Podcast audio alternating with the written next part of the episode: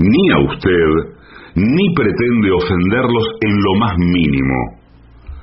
Ustedes no saben con quién se están metiendo. A M setecientos cincuenta amenaza. La venganza será terrible. Un ciclo que comenzó hace solo treinta y cinco años y ya le están pidiendo resultados. La venganza será terrible. Con Alejandro Dolina, meritócrata aplazado y terraplanista sin horizontes. Patricio Barton, un filósofo naturista que oculta el símbolo para mostrar la cosa. Y el temido regreso de Gillespie, el que salió de devoto con un traje a rayas y el saco roto. La venganza será terrible. Canciones por el trío sin nombre: Ale Dolina, Martín Dolina y Manuel Moreira. Producción: Maica Iglesias, Eugenia Gorostiza y Lucas Barrantes. Pesquisas literarias: Nicolás Tolcachier. Sonido: Miguel Vincent. La venganza será terrible. Una pléyade de intelectuales, valientes en la provocación, cautos en la controversia y fugitivos en la gresca. Y ya llegan, con la astucia del tero, gritando en Palermo y poniendo los huevos en la boca, nuestros intérpretes. Buenas noches, amigas, amigos. En este momento está empezando el programa La Venganza Será Terrible. Mis compañeros Patricio Barton y Gillespie están bajando del caballo. Están bajando del caballo. Y justamente eh, hoy tenemos, auspiciado por la Universidad del Gaucho, sí, eh, de La Plata, eh, la Universidad del Gaucho auspicia este curso. Eh, el otro día hablamos un poco. Sí, sí, señor, claro. Hoy tenemos el número completo, el curso completo de cómo montar a caballo por radio. Eso es fundamental. Buenas noches, antes que nada. ¿Cómo le va? ¿Qué tal? ¿Qué tal? Ante todo, buenas tardes, sí. Buenas tardes. Para usted, ¿qué es más fácil? Lo cual es lo mismo que preguntar qué es más difícil. Eh, ¿Subirse o bajarse al caballo? Eh, si quiere hacemos una encuesta con los oyentes. Muchas veces uno se baja del caballo no por decisión propia. Esa es una situación difícil, evidentemente. Porque el caballo corcovea o trata de montarlo usted, ya sea por encono, por... por lealtad gremial, etcétera, y, y eso no digo no digo que sea más difícil que montar, pero es más enojoso, ¿no? Sí, peligroso. Sí, yo, yo también coincido con el señor. Para mí es más difícil bajar que subir. Bajar, bajar, bajar porque para bajar eh, muchas veces uno, digamos, un, un citadino como, como soy. Sí. Eh, necesita una asistencia, un tipo abajo que le tenga. Ah, sí. Bueno, las damas especialmente, un poco por hacerse las tiquismiquis. Ay, qué eh, palabra linda. Sí. Nunca la escuché. Se hacen ayudar desde abajo por un amiguete. Sí, eh, sí, sí, señor. Dice, y a veces, ay, me da usted un pie. Y... sí. Muchas veces tipo, primero le hace que pise sus manos y después le da un empujoncito para arriba, aprovechando la situación para convertirla en romántica. Bueno, sí, señor. Pero yo digo, yo creo que la asistencia debe ser eh, para sostener al caballo. Yo me bajo solo, está bien. Sí, pero el, el ah, claro, tiene pero razón, que me tengan el caballo, que no se me vaya. Claro, que no se escape el caballo. Eso. Porque mire, si usted pone el pie en el primer estribo y queda estribado y el caballo sale a la disparada, sí. Y se produce esa, esa escena tan frecuente en las películas sí. del, del oeste americano, en donde el caballo galopa y el tipo estribado se va arrastrando por todo el, el estado de, de Montana. Bueno, porque este, este temor que yo guardo en un secreto íntimo, sí. el caballo lo adivina. Yo que el caballo eh, sabe quién lo monta, sabe sí, cómo lo monta, sí, sabe lo que siente mientras lo monta. Usted sabe que tiene una, día... una amistad que es intrínseca. Sí. El otro día escuché una entrevista muy interesante que hicieron al profesor Romero, que es sí. veterinario, uno de los más famosos. ¿En la Deutsche Vélez lo, lo vio? ¿En la Deutsche Vélez? No, no, lo vi en la televisión argentina. Una entrevista al profesor Romero, eh, veterinario muy experimentado. Ah, un eh, veterinario púa. Sí, sí. Se sí. salvó al Taita Garúa cuando lo daban por muerto. Y usted sabe que, por ejemplo, eh, el profesor Romero lo que explicaba que si uno tiene, eh, si por ejemplo un perro tiene varios amos o una familia de amos donde hay sí. eh, mixta, el perro sabe con quién puede molestar, con quién no, con quién. Sí, eh, pero quién, cuidado que Romero está a favor de los perros, ¿eh? Bueno, eh, sí, sí. Él, cuando hay que tomar partido. Eh, Inmediatamente sí, toma el partido sí. del perro, el caballo. Sí, pero, eh, sí, pero, le pagan, pero le pagan los humanos, ¿eh? Le pagan sí. los humanos a Romero, ¿eh? Y le bueno, pagan los humanos. Eso es lo vaya. que le diría yo al profesor Romero. Claro, lo, lo que eh. quiero decir. Esa plata es nuestra. Sí. Es la, de los seres humanos la que le garpan acá. Mire, con la plata, perdón, con la plata de mis impuestos. El chancho. Sí, sí, con la plata de mis impuestos favor, le pagan a señor. Romero y a todos los veterinarios para que se pongan a favor de la primera animal que se le cruce. Sí, señor. Bueno, para que, que... Entonces, ¿para qué está la, la, la pirámide de Egipto? Por eso lo digo. Bueno, lo que decía es que eh, cada el, el perro identifica a cada uno de, lo, de las personas que está con él y sabe con quién puede molestar, a quién tiene que obedecerle, a quién no, a quién eh, ladrarle, a quién no, sabe todo. Eso lo dice Romero. Pues, ¿sabe qué? Para ganarse la buena voluntad. Ahora, discúlpeme, eh, Gillespie, usted es Gillespie, ¿no? Sí, sí, sí, por supuesto, sí. Bien. Eh, usted tiene perro. Por supuesto que sí. Tiene más de uno. Sí, y saben que, que con, con quién... Eh, ¿Con quién huelesar? Claro, con quién tensar la claro. cuerda, con quién no, ya lo ¿Y usted, usted quién vendría a ser en la familia? ¿El más no, flojito? ¿El más no, flojito? Yo soy el, no, soy el malo yo. Yo soy el, el, el ortiva. No, de la ¿Cómo, ¿Cómo será lo bueno? Yo soy el malo, a mí es Pero, el será es una familia de clowns. Por favor. Son todos buenos son los otros miembros de la familia. Pero escúcheme, yo soy la autoridad. Gaby, Fofó y Miliki. Bueno. Sí. Y los perros se hacen una risa en su casa. Mire, si yo fuera perro, quisiera eh, que usted fuera mi patrón. No, no, no. Y cuando roban algo, yo soy el que recupero la prenda robada, todo. ¿Quién roba?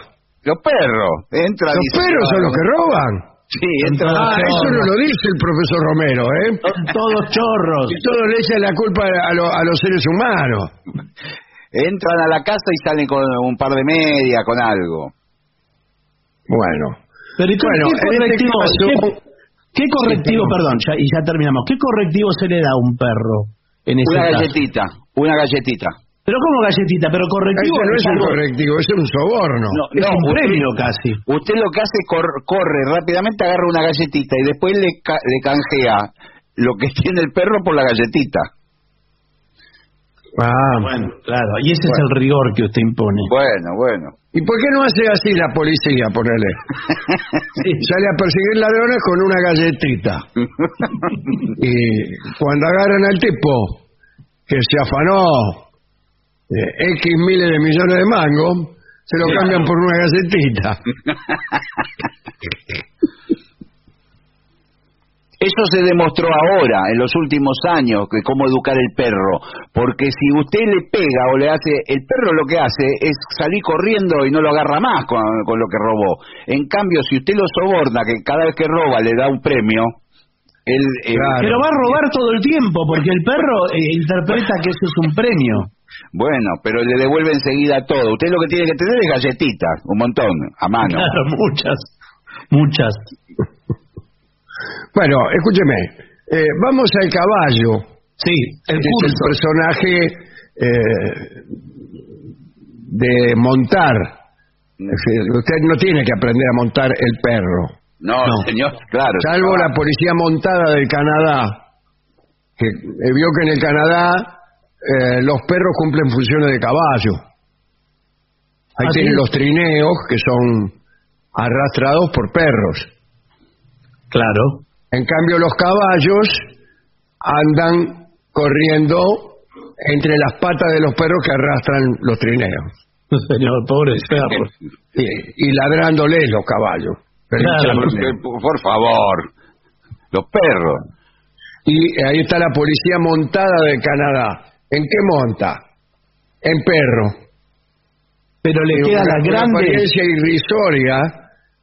La policía montada de Canadá, cuando aparece con sus casacas rojas, sí, y con los pies arrastrando por el suelo.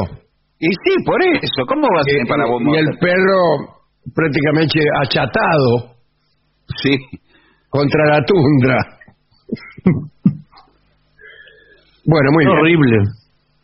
Eh, nosotros, eh, como hemos dicho al comienzo del informe, eh, venimos de parte de la Universidad del Gaucho, eh, bueno, que es una casa de estudios donde uno se adiestra y obtiene títulos sobre eh, las destrezas gauchas.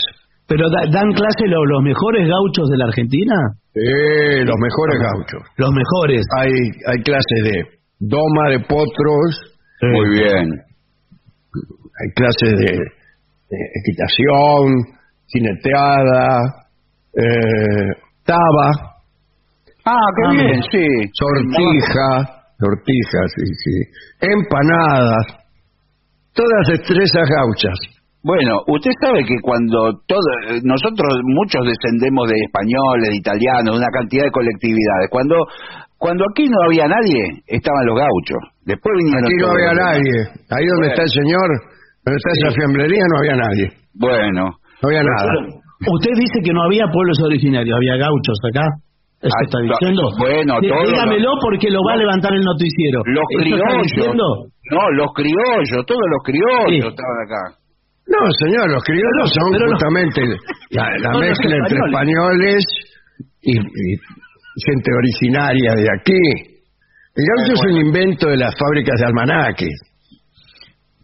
Son los que conocen toda la tierra desde el comienzo. Eh, es una almanaque. profesión el gaucho. Bueno. bueno. Eh, entonces, si usted quiere, quiere hacerse el gaucho, porque evidentemente el gaucho es sexy. Eh, bueno, hable por usted. Si usted le dice a una dama, yo soy muy gaucho, y se le presenta con una bombacha bataraza, sí.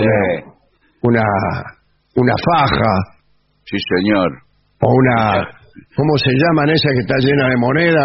Una, una rastra. Una rastra, sí. La, bueno, la, la dama enseguida toma interés en usted. Y si usted habla como un gaucho, monta como un gaucho. Y, y tiene incluso esa, este, esas costumbres eh, amorosas del gaucho. Sí. Pero no son un poco rústicas las costumbres eh, amorosas. Son rústicas y escasani. La, claro, eh, la costumbre la sexual del gaucho. Sí, sí, medio austera, ¿no? Sí, sí. El manual sexual, ponele de Banderaló. Lo que pasa que no hay tanto lugar para la distensión en la vida del gaucho. Tiene, se levanta con la primera clareada a las cuatro de la mañana. Claro. Ya eh, a las cuatro de la mañana se levanta. ¿Qué tiempo sí. tiene para? Claro. Que, tiene para que retosar. Se empieza, tiene que sembrar, eh, ordeñar la vaca. Sí. Bueno, eso más bien no hacen los gauchos. No, no, no. Usted tiene una idea muy distorsionada del gauchazo. Sí. Bueno, lo primero que hay que hacer es subirse al caballo. Y eso, como acaba de decir nuestro compañero Patricio, no es nada fácil. Requiere, en general, la ayuda de un maestro, de un celador, receptor, un asistente. Sí, eh, señor. Y en el caso de las damas, alguien que al mismo tiempo la corteje. Pero eh, ¿no puede estar un momento en paz y, y no cortejar a la dama? Toda dama que aparece en, en escenas cortejada. Bueno, bueno, efectivamente, eh, especialmente los gauchos. Cuando una dama le pide a un gaucho que la suba a su alazán, sí, eh, prácticamente le está diciendo que quiere retosar con él. Por favor, sí, bueno, pero... Esto lo saben todos los gauchos, así, de piola a piola, ¿no? Y ah, bueno, hay, pero... una, hay una cuestión de sensualidad también en la mujer, por ahí está con pollera, eh, se da toda una situación. Aunque sí, hay alguna, algunas mujeres se sientan con las dos piernas para el mismo lado, ¿eh? Para el mismo lado, sí, sí. sí. Eh, a, a la mujerenga, sí. Montan a la mujerenga. Pero, pero eso es... también es una cosa que produce eh, el estallido amoroso del gaucho, ¿no? Cuando ve que una china se sube con las dos piernas para el mismo lado, lo interpreta como, como un gesto de seguir adelante. Ah, mire. Todo, todo le, le es un gesto de seguir adelante prácticamente. Sí, sí, sí. Eh, también, cuidado porque... Eh, el acto de montar y eh, el acto amoroso están haciendo referencia mutua todo el tiempo. Ah, usted dice bueno, que uno se enamora como monta. Algo así, o que eh, cada paso, cada etapa del montar se relaciona también con etapas de la seducción. Mm. Por ejemplo, ir dos en el mismo equino. Sí. Eh, bueno, si son un hombre y una mujer, generalmente la mujer va en ancas, sí, con gaucho, y esto ya produce un contacto, un abrazo desde atriqui. Claro, ella va abrazada. Eh, que no bueno. puede terminar sino en un romance fogoso. Claro, bueno, a veces el gaucho por ahí acelera el caballo para que se agarre más fuerte ella. Claro, para o que tenga hace... miedo y lo agarre fuerte. Sí, lo hace. Ahora, eh... ¿es permitido o es una figura aceptada la de que el gaucho sea el que va atrás? No, entre el gauchaje no es aceptado. No, no. Entre el gauchaje. Ahora, siempre la que va en ancas es la china. Sí, sí. A mí me parece que sí. Pero, pero en la ciudad creo que ahí es más heterodoxo todo el tema, ¿no? Sí, sí. El tema sí, de montar. Sí. Bueno, eh, la china que va en anca, sí, ¿va estribada o no? No. No, no, no. Porque entonces, solo... le, le digo que es mucho más difícil eh, montar en ancas de un gaucho sí, que montar solo. Sí, señor, porque no, no tiene dos pares de estribo el caballo. No, uno solo. Eso uno. ¿Y va en la montura o fuera de la montura? La china. Para mí que va afuera. Ah, va afuera, va atrás. Usted me está diciendo que prácticamente la china sí, está en un tris de desbarrancarse. Sí, está casi a pelo. Claro. Sí. Pero la bueno, china ahí... monta en pelo eh, y no, no, no se puede agarrar sino del gaucho. Es claro, una gran responsabilidad para el gaucho llevar a su china, por ejemplo, al baile. Bueno, no sé si al baile va a ir a caballo, pero... ¿Y cómo, cómo como un gaucho que va a ir a pie? ¿Y pero a qué va al baile? ¿Qué clase de gaucho? ¿A qué baile va un gaucho? Además? Estamos hablando de la Universidad del, del Gaucho, señor. Claro, claro. Para mí van a bailes que son más bien folclóricos. Baile claro, de son bailes de campo. Sí, claro, no van a la Lollapalooza. Eh, eh, baile, baile de campo, no sé si folclórico, pero bueno, se puede bailar la ranchera. Claro. lo que sea. Con la lengua de no sé si usted recuerda. Ah, bailar esta ranchera con la lengua, con la lengua fuera, con la lengua fuera. Esa misma. Sí, señor. Eh, vamos a, a ver eh, algunas cosas interesantes. Pruebas que se pueden hacer arriba del caballo. Sí. Sí. Yo recuerdo ahora que en el circo la que hace pruebas con los caballos es la dama, Letouillier. Muchas y veces se, se paran arriba del caballo. Se paran arriba del caballo sí, e incluso a veces suelen pararse estas acróbatas en dos caballos. O sea, claro, una sí. pata en un caballo y sí, otra señor. en otro. Tiene razón. Ecuillar. Eh, yo tenía una prima que fue ecuillar y en una ocasión tuvo una especie de accidente, ya que los caballos que estaba montando, por decirlo así, una pierna en cada uno, se, de golpe se abrieron, se apartaron. No, al este y al oeste. Sí. Y esta prima mía... ¿Cuál? Eh, esta. Sí. Tuvo que abrir dramáticamente sus piernas. Sí, pero llega un momento que... Sí, pero... Y bueno, llegó ese momento... Eh, bueno, prácticamente la tuvieron que llevar a dos sanatorios distintos. No, no. Es que ahí es el momento en el que tiene que actuar el gaucho. El gran gaucho argentino, ¿qué hace? Toma centralidad entre ambos caballos con su propio corcel sí, y señor. rescata, y la rescata ella. La rescata, claro. La deja con las piernas en el aire. O si no, yo no sé si entra con un caballo. Ávila Pena se llama de apellido esta chica. Sí. Toda una línea coherente con, con ella misma. Bueno, a mí me gusta mucho todo lo que sea prueba de cambiar de caballo. Sí, bueno. En movimiento, ¿verdad? En movimiento, sí, sí, sí, sí.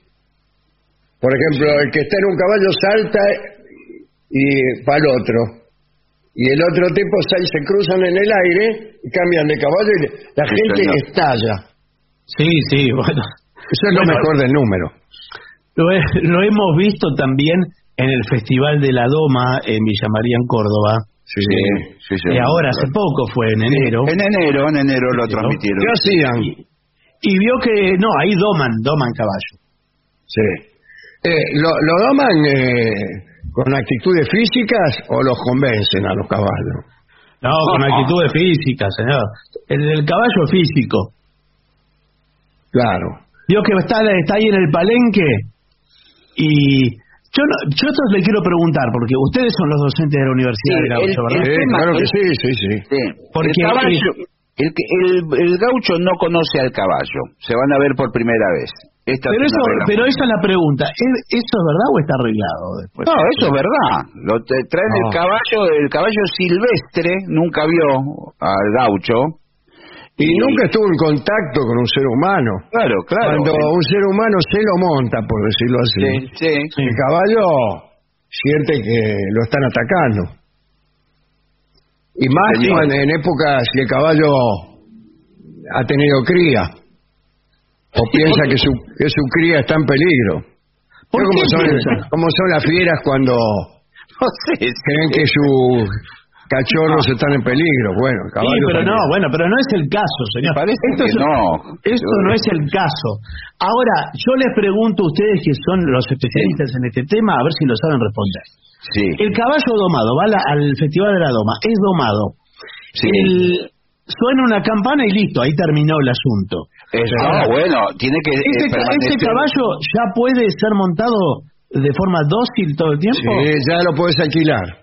¿Ya lo podés alquilar? Ya cuando el, el, el domador te domó, sí. ya puede, pueden hacer de todo con el caballo. Seguida lo atan a un carro de hielero, ponele. sí. Dos minutos antes estaba levantando las patas ahí sí. y arrojando seres humanos por todas partes. Al ratito sale ahí nomás con el lechero. y el lechero lo bate y se queda ahí comiendo un pasto de porquería al lado del, del cordón de la vereda. Pero no hay más lecheros ni, ni cordones de las veredas con gaucho. ¿Cómo que no hay cordones de la vereda? Reñando. Eso en la capital no hay cordón de la vereda con pasto. Eso lo sabíamos los niños mucho antes que los mayores. Porque en el Gran Buenos Aires vos podés jugar a la bolita. Sí, sí. Y en la capital no, porque las baldosas llegan hasta el cordón de la vereda. Entonces no hay pastito. Claro, claro. Es, solamente queda un pequeño cuadrado donde ocasionalmente van los árboles, pero ahí el pasto no le crece. Sí, señor, es verdad. Así que bueno, no hay cancha de bolita en la capital. ¿Qué hace el doctor Larreta? ¿Qué? Ante esta realidad que afecta a todos los niños. Bueno, eh, señor, tampoco ese... O sea, la ausencia de cancha de bolita, eh, nada. Bueno, sí, no de ideas, no de ideas. Bueno, continuamos. Eh, mejor dicho, vamos a otros episodios. Acá dice, deja de lado el miedo. Sí, el señor. Nerviosismo, sobre todo las primeras veces, las primeras veces que subimos un caballo, sí, ¿eh? Sí. Eh, puede es convertirse real. En el peor enemigo. Si estamos inquietos, realizaremos movimientos inadecuados, o por el contrario, adecuados. Ah, no, por el no. contrario, estaremos demasiado rígidos como para poder compenetrarnos, como es necesario con el animal. ¿Qué es compenetrarse con el animal?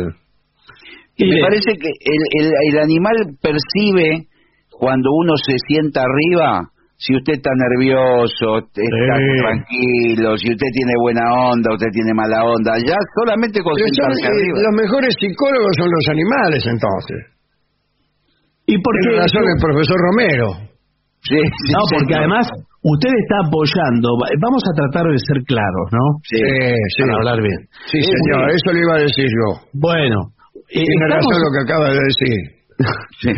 Eh, al montar, uno está apoyando, casi está sí. compartiendo, está compartiendo.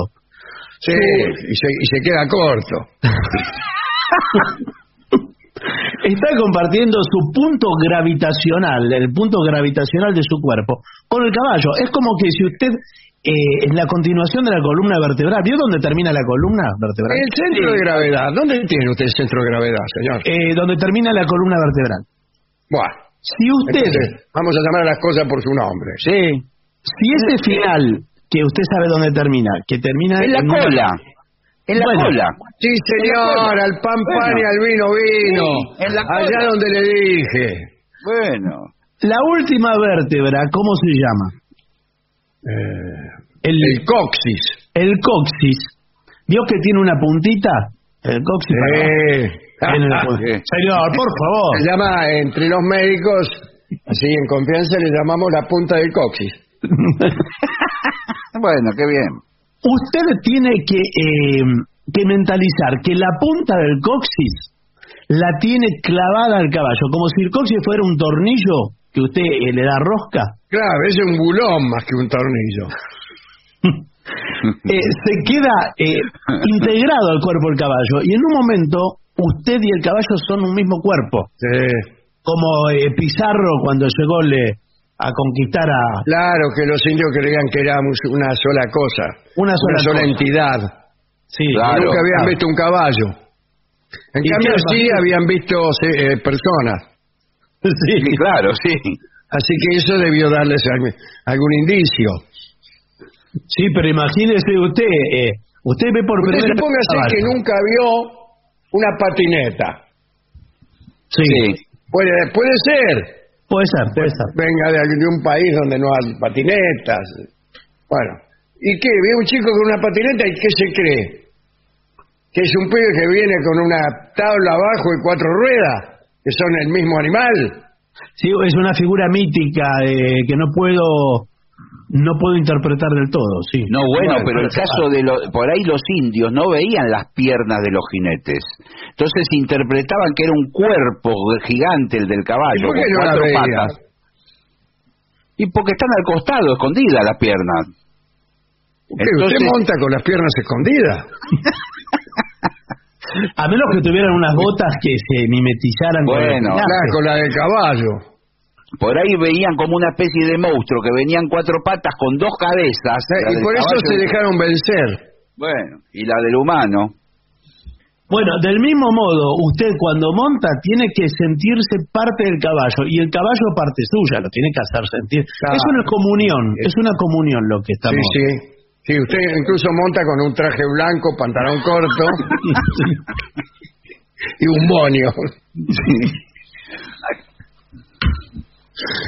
Bueno, eh, vamos a seguir adelante porque eh, creo que hay muchas ideas erróneas acerca de todo. Bueno. ¿eh? La importancia de la montura y, y de todo el equipamiento. Claro, la montura sí. del caballo es fundamental para la práctica segura de este deporte. ¿De cuál? Sí. Este. Bueno, no olvides tu casco, eh, botas y ropa adecuada. Sí, señor. Tiene que, por ejemplo, el pantalón tiene que permitir que usted estire las piernas, abra las piernas, las cierre. Claro. No, no, puede no le puede limitar el movimiento. Porque si usted, cuando tiene que levantar una pierna por sobre el caballo, sí, para, para montar justamente, sí, eh, tiene el pantalón muy ajustado y se le raja. Claro. Me refiero al pantalón. Sí, señor. Eh, eh, usted puede hacer un, un, un triste papel. Sí, sí. Bueno, eh, sí, pero... O mismo por ahí, si usted tiene las piernas muy gordas y el pantalón claro. es, es muy justo, se le hace como... Se le, se le aprietan las piernas, los, los muslos, le quedan aprisionados dentro del pantalón. Por eso tiene que ser elástico. Claro, que un pantalón así rígido y muy ajustado tiende a romperse, a rajarse enteramente sí. ante eh, la burla de la concurrencia. Porque el, eh, alguno que haya montado eh, va a eh, saber apreciar este detalle, que es que el caballo es mucho más ancho que lo que es, por ejemplo, una bicicleta o una moto. Claro. Es mucho más ancho.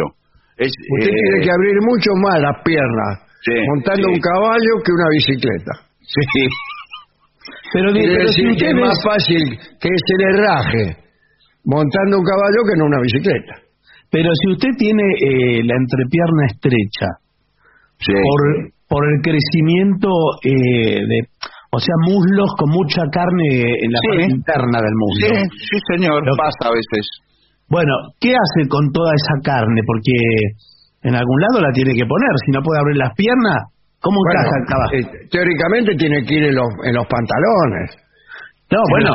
Y el pantalón... Sí. Quien dice el pantalón dice el calzoncillo también. No, pero yo... Ah, yo bueno, entiendo, bueno. Sí, yo entiendo lo que dice Barton. Hay personas que tienen los muslos muy gordos, que prácticamente se unen arriba los muslos. Claro, bueno, esa parte donde se une sí, el muslo sí. con el... Perdón, conviene que se unan los muslos en algún momento. Sí, ¿eh? Porque sí, claro. Si no, uno no. anda medio de, escindido.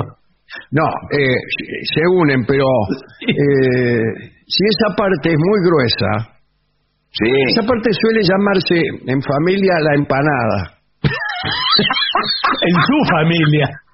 Claro. Yo no sabía, pero es la primera sí, vez. Sí, que... sí, sí. Este, así, en, en familia, ¿no? Sí, sí, sí. sí. No, no, no va a ir al médico a decirle me duele la empanada. Sí, la, yo, sí, la de pues, carne o la de cebolla. A su cuñado, ay, estoy paspado porque anduve a caballo. Ay, la empanada, le dice su claro. cuñado. Sí. Bueno, si esa parte es demasiado gruesa, demasiado sí. crecida, carnosa, y sí. si sus pantalones son estrechos, estamos ante un problema insoluble. Bueno, bueno, yo he conocido gente que se le gastaba el pantalón ahí en, en las piernas, arriba. Sí, sí, se, le, sí. se le gastaba, y la mayoría de las personas no se le gasta. Porque no claro, eh, otra cosa es al caminar, esa clase de gente hace ruido. Claro, no, cuando, claro. Caballo, cuando camina, hace como un ruido. Sí. Y sí. son los muslos que van frotándose unos con otros, sí. que incluso eso eh, genera energía. eléctrica. Y, si usted pudiera ponerle una dínamo, ponerse sí, una sí. dínamo entre las piernas, sí.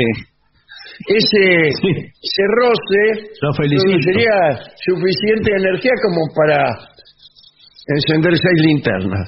Ah, bueno, mucho, mucha energía. Sí, sí. Ahora, eh, de todo esto se desprende que la prenda ideal son las bombachas del gaucho. Sí, son claro. muy amplias, muy amplias. Son amplias, claro. por eso son amplias. Claro. Casi claro. casi son como muslos sin fin. Sí. Pero, tam, pero también el otro extremo de la prenda, eh, que serían las calzas, también es apto para montar caballo entonces. Ah, la calza. Una calza, bueno, por ejemplo, yo soy bailarín. Bueno, la calza pero por su elasticidad. Claro. claro. La calza bueno. no está cosida, prácticamente eh, es toda enteriza, como una media. Bueno, pero por ejemplo, si usted va a ver un partido de polo, los sí, jinetes tienen más, algo más parecido a una calza que una bombacha sí, de gaucho. Sí, sí, sí. ¿Eh? Tienen una especie de calza. Claro. La bombacha no es buena para el polo, porque se le puede... se le puede quedar la, se quedar enredada las pelotas. Sí, claro, claro. ¿Qué pelota? La de... Sí, sí, claro, la de fútbol. Pero la, no, no, la, la de polo, la de polo. La pelota la... por ahí viene a media altura y si viene la bombacha flameando, eh, por ahí se queda trabada ahí la pelota. Claro. En cambio, usted no con vale. las piernas finitas, más difícil que se la lleve por delante. Está bueno, bien. Pero continuamos, continuamos. Eh, no tengas miedo a caer, ya lo dijimos. Sobre todo si montas en, en pista, la arena amortigua el golpe. Sí, bueno, sí, está muy bien. Está claro. Según qué pista, pues puede ser la pista de San Isidro, que es este, que es de pasto. Sí, igual me parece que la, la peor caída es cuando el caballo se para en dos patas y a usted lo tira para atrás. Para mí, para adelante. Cuando se frena también. En seco. Sí, es verdad. Para adelante. Esa es una pésima caída, ¿no? Y baja la cabeza al caballo para que usted claro. pase para, por, por adelante. Y lo hace con total intención, ¿no? Eh, también, eh, a mí me asusta mucho eh, la diligencia con los caballos desbocados. Sí, muchas veces pasa así. Sí, sí. Pierden. Yo cuando voy en diligencia, por ejemplo. ¿Pero a dónde va en diligencia? Bueno, a hacer alguna diligencia. Sí, eh, bueno. Y se desbocan los caballos y salen corriendo, yo sé que eso termina mal. Y sí, porque ya se descontrola y hay piedras en el camino, zanjas. Pero eh, me parece que usted vio mucho western. Sí, y, sí. Y, y eso no tiene nada que ver con nuestro caballo criollo, señor. Eso ¿Cómo no? que no pasa eh. las mismas cosas, señor? No, acá le qué diligencia ni diligencia, va en sí. lo que haya ahí. A mí eh, me gusta mucho la rama transversal que cruza el camino. Sí. sí. Me divierte mucho tomarme de esa rama y hacer abandono del caballo. Sí, pero el caballo sí. sigue, sigue y... El caballo sigue, usted queda de a pie en medio de la pampa húmeda. Claro. Pero, pero es siempre divertido, siempre muy divertido. Eh, eh, el caballo, ¿a usted qué pelo le gusta más? Ah, bueno. ¿Pelaje? Sí. No me, no me los conozco a todos, pero... ¿Cómo no se va a conocer...? Está egresado no. de la Universidad del Gaucho sí. y no se claro. conoce los pelajes. No, me los confundo, me los confundo. Este, que por ejemplo, algunos me los confundo. Confunde? A ver, a ver el, el que es negro, el que es negro. Ese es el azabache, ese sí. ¿El qué? Ese es el azabache. Un candombe. El azabache es un cuento de... Caballos negros son zainos. Claro, no, eso yo no lo conozco, señor. Yo por eso vengo a la universidad, para que me digan cómo son los pelajes. El era otro una película, el de... Zabache. Una película era sí, Zabache. Sí, claro, yo la vi. Sí. Eh...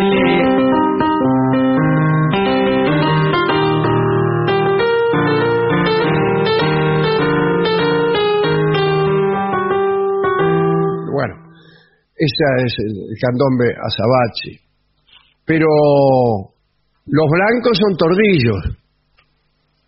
Los alazanes son claritos. Sí. Los, los que son de un, de un par de colores son tubianos.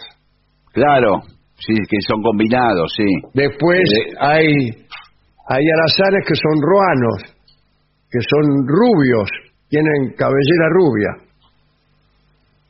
Son los, sí. de, de los más lindos son esos. Y, y después zainos son muchos, pues puede ser un zaino muy negro y un zaino colorado también.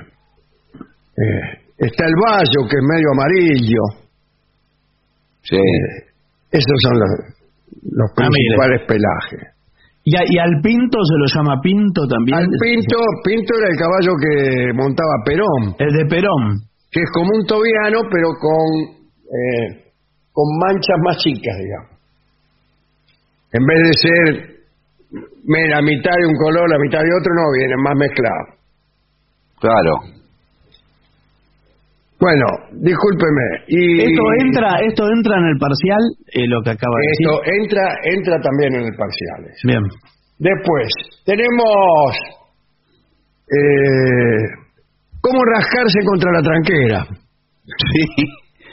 Sí, pero eh, a veces los caballos son malos, los llevan contra la tranquera y lo aplastan, ¿eh?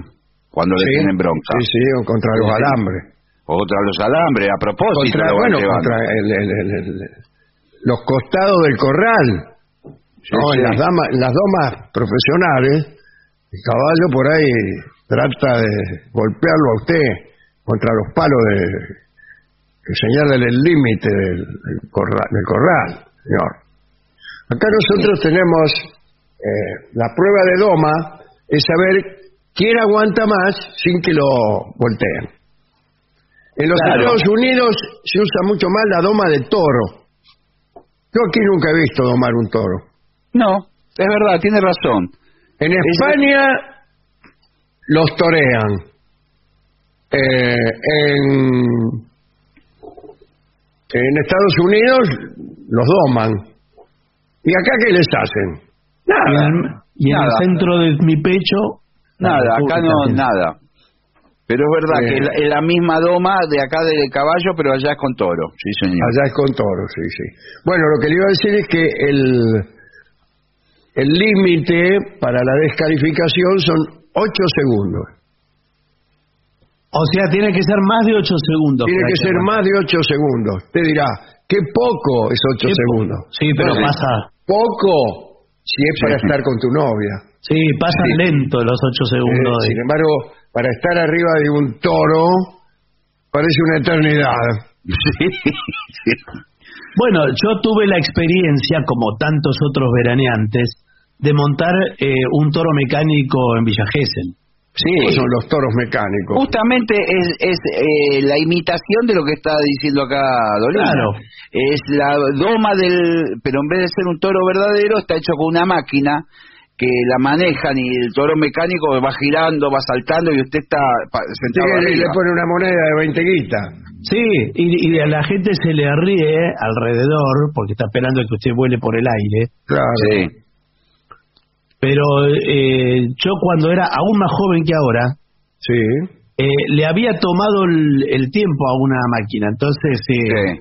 me iba ah. todas las noches a cancherear ahí. Me imagino, me imagino la cantidad de minas que se levantaría.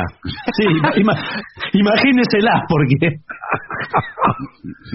ahí, ahí tiene como una especie de manija de cuero. Sí, cuero. Señor, por favor, sí, pero... Sí, o eso escuché decir. No, señor, de que usted se agarra de la manija, y, y es la única forma sí, que tiene de mantener. Y no se arranca. Tiene que durar ocho segundos. Sí.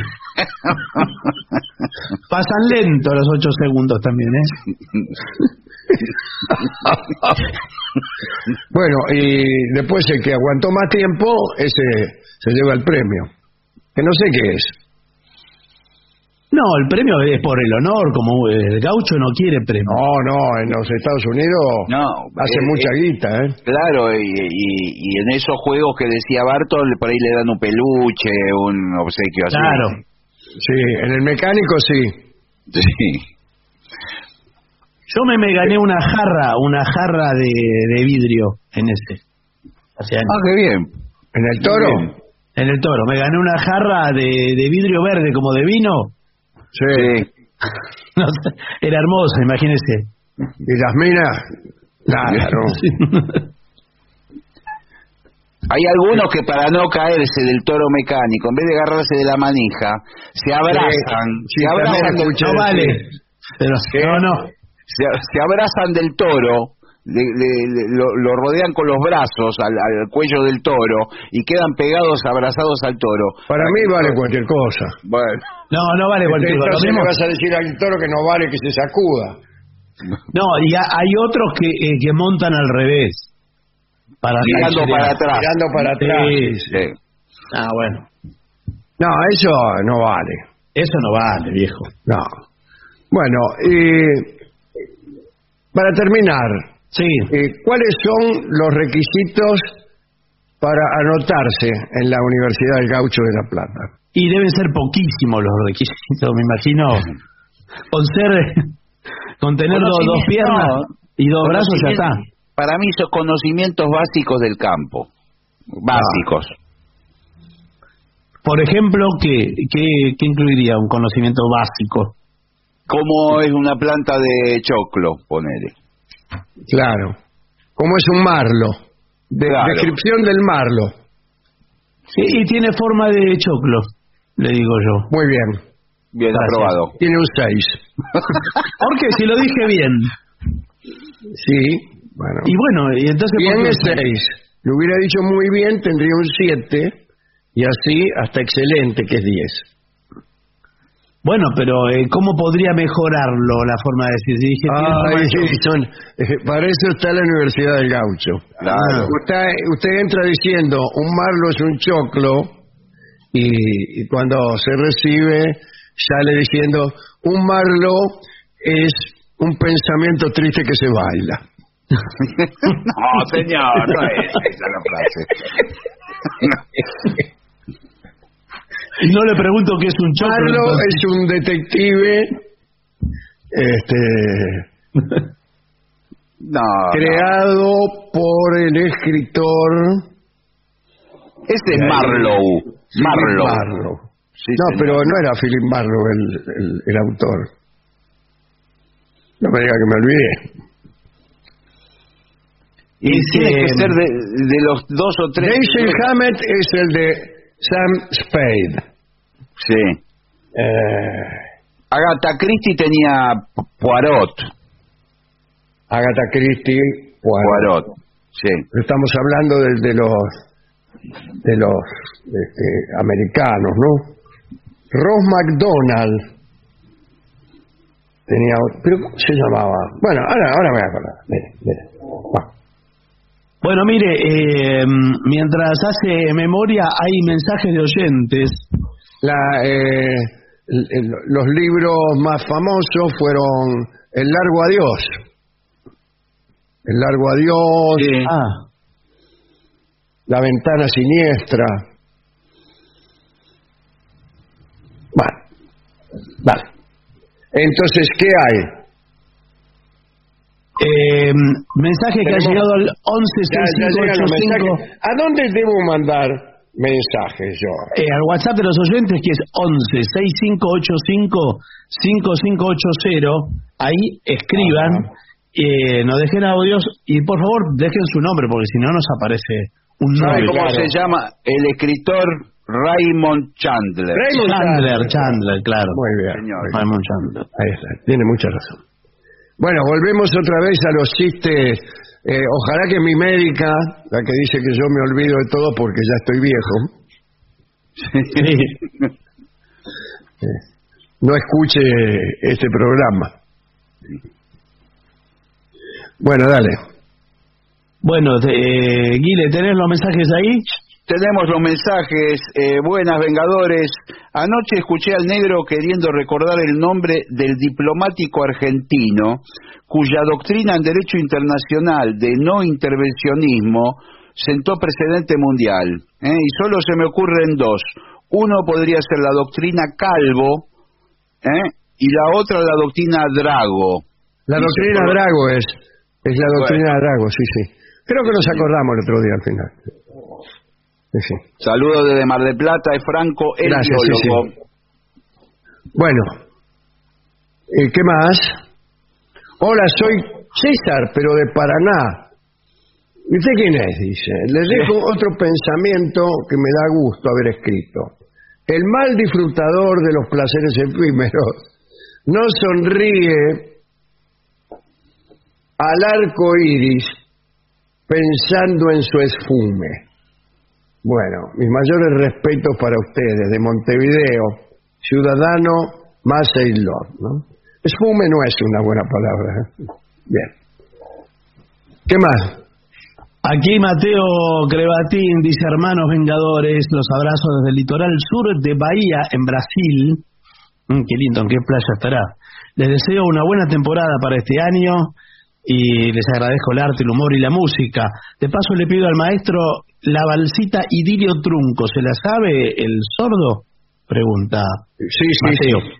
Sí, sí. sí. Eh, buenas noches. ¿Cómo, buenas cómo noches. Te calificó Idilio Trunco? ¿La? Balsita. Perdón. Balsita. No Balsita. Sé por qué una, una balsita. ¿Habrá querido decir eh, un vals?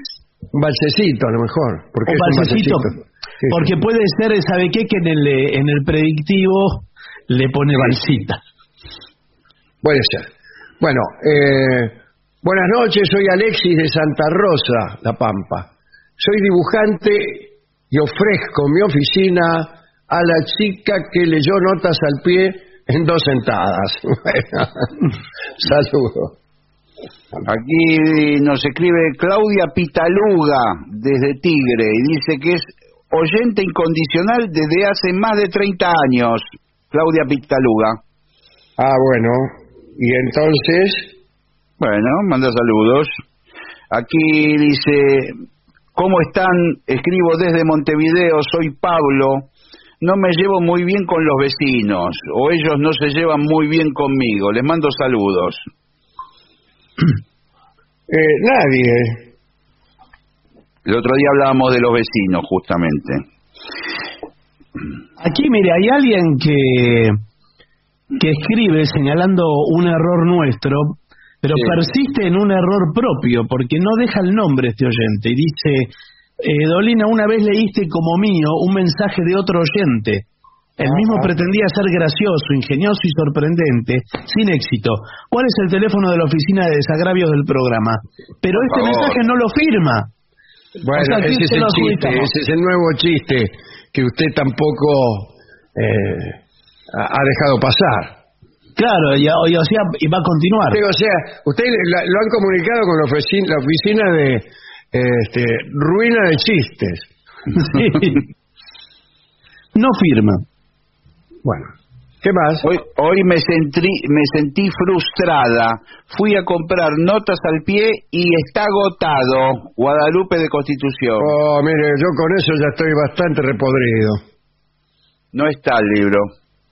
Pero si van a reimprimir, ahora va a salir seguramente. Pero ya reimprimieron y qué sé yo. Y así, así claro que no vamos a, a vender muchos libros. Si uno los va a comprar y no están. Bueno, soy Emiliano de Córdoba. Quería comprar las rifas para ganarme la radio A M F M que, que rifaban el viernes. ¿Estoy a tiempo todavía? Sí. Tema de la sí, plata que está a tiempo sí, de, de todo. Sí, tiene, deje la plata acá, sí, sí, ahí está. ¿Qué más? Eh, aquí escribe? Claudio eh, escribe desde Girona, en Cataluña. Desde la temporada anterior envía algunos mensajes y nunca los leyeron. A ver si esta vez lo hacen. Mandan un saludo a mi amigo Ambrosio, que los ha seguido siempre y, se, y me enganchó a mí a escucharlos. Nos escribe Horacio desde Mendoza y dice Alejandro, luego de años de escucharlo y de tantas recomendaciones literarias, he tomado, eh, de, que he tomado de su parte, voy a animarme a recomendarle yo un libro que pienso le puede gustar. Es de un escritor y librero eh, de Buenos Aires llamado Patricio Drago. El libro es, se llama Ejemplares Únicos y son crónicas basadas en su experiencia como librero, anécdotas de compra y venta de libros y de los clientes de su librería Aristipo. ¿Eh? Tiene un humor y reflexiones geniales. Horacio de Mendoza. Acá me dice Marta de Filadelfia que Lincoln no nació en Springfield. Efectivamente no. Eh, pero sí nació en el estado de Illinois, en una cabaña que, que hoy se este, que hoy se exhibe de un modo muy extraño, en un pueblito ahí, no, no lejos de Springfield, no lejos de Springfield, donde desarrollaba él su, su actividad política, etcétera, etcétera. Claro. Igual hay muchos Springfield en Estados Unidos, ¿no? Es un... eh, sí, bueno, no, pero el Springfield este es la capital. El Springfield, claro, el, que, el más importante. Y efectivamente vivió ahí mucho tiempo y este y creo que también se, se exhibe la casa donde vivió más tiempo. O sea que muchas cosas de Lincoln que se pasan exhibiendo en los Estados Unidos, ¿no? Claro. Aquí, mira, apareció Anita, que es la de las dos sentadas. Sí, sí. Que recién hablábamos, la que leyó sí. Notas al pie en dos sentadas. Y dice, aclaro que fueron sentadas de ocho horas. Ah, bueno, esas son claro, sentadas. Claro. Dice, pero es, es mucho una sentada de, de ocho sí, horas. Sí. Eh, y que quise transmitir cuánto me atrapó el libro. Quería pedirle al trío La Arenosa, además. Aprovecha, Anita. Muy bien. Eh, bueno. Que se paró. Noemí Someiro, desde Román para Santa Fe. ¿Eh? Estimados, les mando un abrazo enorme. Los escucho desde pequeña, cuando mi papá los escuchaba a la noche por la radio. Bueno, yo ahora los escucho por Spotify y aprendo y me río sola. Aprende que, aprende que no hay que, no hay que usar Spotify. ¿Qué dirá la gente que me ve en la playa? Bueno, no lo sé. Señor, por favor. Dice, no me importa. Dice, ah, bueno. Muy bien, muy, muy bien. bien.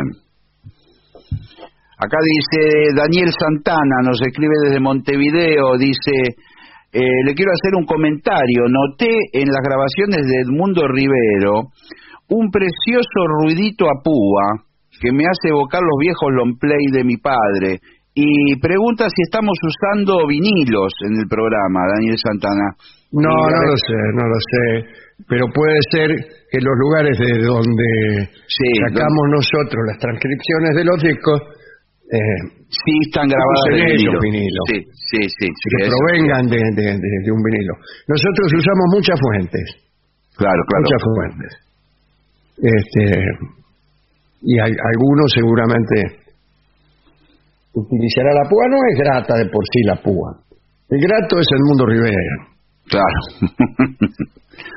Sí, sí. Bueno.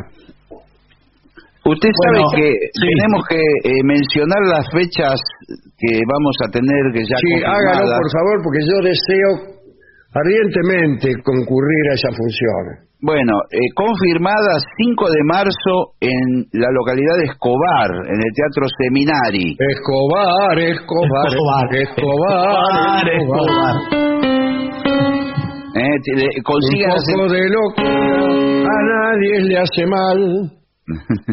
¿Cómo llamabas? Ah, Carnaval, perdón.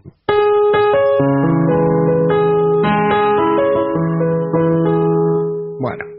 Le, le, cu le cuento que las entradas se consiguen por tu entrada punto com y el dieciocho de marzo ya está confirmado eh, en La Plata, en el Coliseo eh, Podestá, y las entradas estarán a la venta en próximos días, todavía no están. ¿Cómo el próximo día? En próximos días. En los próximos ah, días. días. Sí, sí, sí, porque no, no están todavía a la venta. Eh, bueno, pero así no hay nadie. Bueno, es lo mismo que el libro que lo, lo van mismo a que el libro. Pero señor, falta más de un mes todavía. Eh, hay otros espectáculos, señor. La gente se confunde todo. Bueno, mire. Eh, a mí me importan los otros espectáculos. Bueno, pero sí, pero a usted le tiene que importar porque es así. Y los otros libros tampoco me importan. Claro. ¿Qué me importa? Dale. Mire, eh, habría que hacer una pausa. Me dicen aquí los directivos de la radio, ¿eh? Bueno, dale. siete cincuenta. Lo mejor de las siete cincuenta ahora también en Spotify. Las siete cincuenta en versión podcast, para que la escuches cuando quieras. siete cincuenta. Lo mejor de las siete cincuenta en Spotify. Dale play. ¿Estás necesitando un respiro? Planificalo con Recreo. La aplicación de la provincia de Buenos Aires con la agenda cultural, destinos turísticos, beneficios y mucho más. Bájate la app y empezá a disfrutar. Es tiempo de recreo. Gobierno de la provincia de Buenos Aires.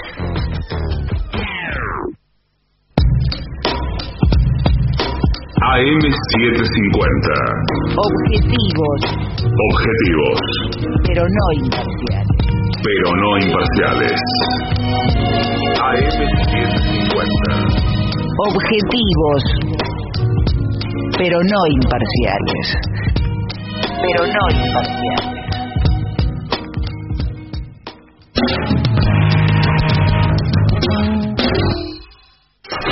siete cincuenta. Lo mejor de las siete cincuenta ahora también en Spotify. Las siete cincuenta en versión podcast, para que la escuches cuando quieras. siete cincuenta. Lo mejor de las siete cincuenta en Spotify. Dale play.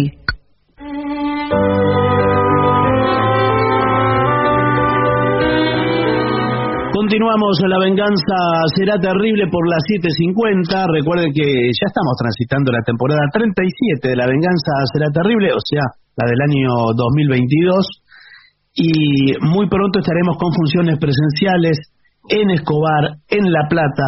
Por ahora estamos así, sin público. Y en ningún otro lugar más, dígalo de una vez. No, pero espere, señores, de a una por no, todavía no es su turno. No nadie, somos todavía no es su turno. No, no es su turno para hablar ahora. Eh, también nos pueden escribir, nos encuentran en redes como La Venganza Radio, y si no, al WhatsApp de los oyentes, que es once seis cinco ocho cinco cinco cinco ocho cero. Vamos a hablar esta noche de Luis quince y la contemplación de los retratos, una monografía cuyo título es mucho mejor que su desarrollo. Eh, vamos a ubicarnos en el Palacio Versalles, allí a mediados del siglo dieciocho. La esposa de Luis era la tímida María Lechinska, la Polaquita, y la favorita era la poderosa Madame de Pompadour. La Pompadour, como se sabe, era encargada de ofrecerle al rey todo tipo de halagos del cuerpo y del espíritu. Bien escrito esto, quiero decir, muy claro. Sí. Y en verdad era ese el modo que ella tenía de sostenerse en la corte.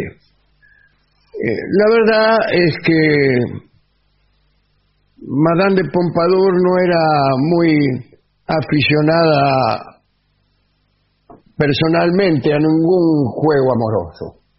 No era, no era una persona a la que le interesara mucho el sexo. Entonces, al no poder darle esos placeres, le conseguía minas al rey. Boca. Le buscaba damas que la reemplazaran en la cama, pero no en el poder. La Pompadour, eh, además de estos regalos, las minas, eh, adornaba eh, sus donaciones con obras de teatro, banquetes, bailongos, música para el espíritu del monarca, y este y este para el cuerpo, lo que se ha dicho antes. Sí. En medio del siglo dieciocho había pocas pocas posibilidades de que el rey pudiera conocer a alguien, porque estaba siempre encerrado en Versalles, y si bien llegaba mucha gente, él no tenía la posibilidad de acercarse personalmente eh, más que a un grupo reducido de personas. Mm. Y entonces, fuera del palacio, en las grandes ciudades, en el campo, en toda Francia, bueno, seguramente había un montón de mujeres que él no podría conocer nunca. A decir verdad, el rey casi nunca salía del palacio, pero bueno. Y entonces había descubierto una forma de enterarse de por dónde andaban las bellezas de Francia. Y esta forma eran los retratos. Él ah. le prestaba atención obsesiva a los retratos. Primero preguntaba a los... al artístico, veía un cuadro, ponele. Sí. Entonces le preguntaba al artista si la figura que, que él acababa de percibir era así realmente o si se trataba de una invención artística. Madame de Pompadour, sabedora de esta obsesión, invitaba a los pintores a la corte y ahí llegaban cargados con carros llenos de retratos. En una oportunidad llegó un artista a la corte. Eh, el tipo mostró el retrato y el rey lanzó un grito. ¡Qué hermosa! Habrá dicho. Sí. Y el artista creyó que se referiría a la tela y se sonrojó de placer. Lamentablemente Luis, señalando a una muchacha que aparecía en el cuadro, preguntó quién era esa mina y pidió conocerla inmediatamente. Salió entonces un funcionario, fiel servidor de la Pompadour, alcahuete oficial, y se encargó de preguntarle al pintor la procedencia de la mina, y finalmente averiguó que se trataba de una señorita, hija de un gentilhombre irlandés, refugiado en Francia a causa de las revoluciones de aquel país. Me refiero a Irlanda, ¿no? Y esta chica se llamaba Mary. ¿Qué tal, Mary? Sí. Eh, no Mary. Mary. Con D. El rey ordenó que se la llevaran sin tardanza. Oh, mm. ¡Qué prepotentes son los reyes! Sí, bueno, pero escúchame. Eso es lo que no me gusta de los reyes, esa prepotencia que tienen. A ver, tráigamela. ¿Cómo tráigamela? Bueno. Eh, tráigamela y además dice... Eh, sáquenlo de acá el pintor que ya me tiene medio podrido. Salieron entonces los servidores a buscar a esta chica Medi. Primero se equivocaron. Tocaron timbre al lado, que es un episodio que en la historia se repite muchísimo. Y salió una mujer horrible. Sí. Eh, después se dio cuenta que no que era, era al lado. Eh, y los atendió la madre de Medi. Los dos eh, mensajeros del rey le dijeron, mire señora, su hija ha tenido la suerte de encantar a una de las damas de la corte y esta dama quiere educarla y dotarla. Sí. Este, la vieja quedó estupefacta y se puso de rodillas para agradecer a la providencia. Bueno, entonces apareció Medi y se fue tranquilamente con los servidores del rey y con la vieja. Se llevó la vieja también. Dice, bueno, si la, la van a llevar a Palacio a vivir, yo también quiero ir. Sí, claro. Y las metieron ahí, le habrán dicho a la vieja, señora, espere, que ahora venimos. Eh, la vieja empezó a esperar, pero pasaba el tiempo y no aparecía nadie. Parece que le hicieron pasear por los jardines, y a la vieja, porque sí. a la mina la llevaron a los aposentos de Luis. Y Luis le hizo a esta chica toda clase de cumplidos, ¿no? Dijo, qué bonito cabello, sí. bueno, qué bonita indumentaria, sí. eh, etcétera. Y le contó incluso de qué modo la había visto por primera vez a través de un cuadro. Eh, bueno. Y ella le contestó que ella misma lo había conocido a él, al rey, de la misma manera. Y, pero ah, porque era la única manera de conocer al rey. Claro, claro. Y por todas partes había cuadros, eh, imágenes, estatuas o monedas con la figura del rey. El caso es que mientras la vieja paseaba por los jardines, el rey y Mary... Vamos a abreviarlo. Se amaron. Bueno. Y se amaron. Sí, un rato largo. Bien. Bueno. Ahora, cuando pasaba el tiempo y y la vieja veía que la hija no aparecía, sospechó un rapto, sospechó. Empezó a golpear puertas al tuntún o al toc-toc, a chillar, armó un alboroto que un criado se le acercó y le comunicó que se dejara de jorobar porque su hija se hallaba en un lugar tan privilegiado que ni la guardia tenía derecho a intervenir. Eh, entonces la madre creyó que la hija se había muerto. Era una metáfora.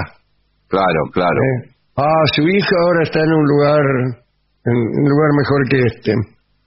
Sí. Eh, bueno, eh, pensó que ese lugar era el cielo y que allí estaba su hija guardada por Dios. Entonces el, el criado le dijo que no, que en realidad no estaba guardada por Dios, sino por su representante en la tierra.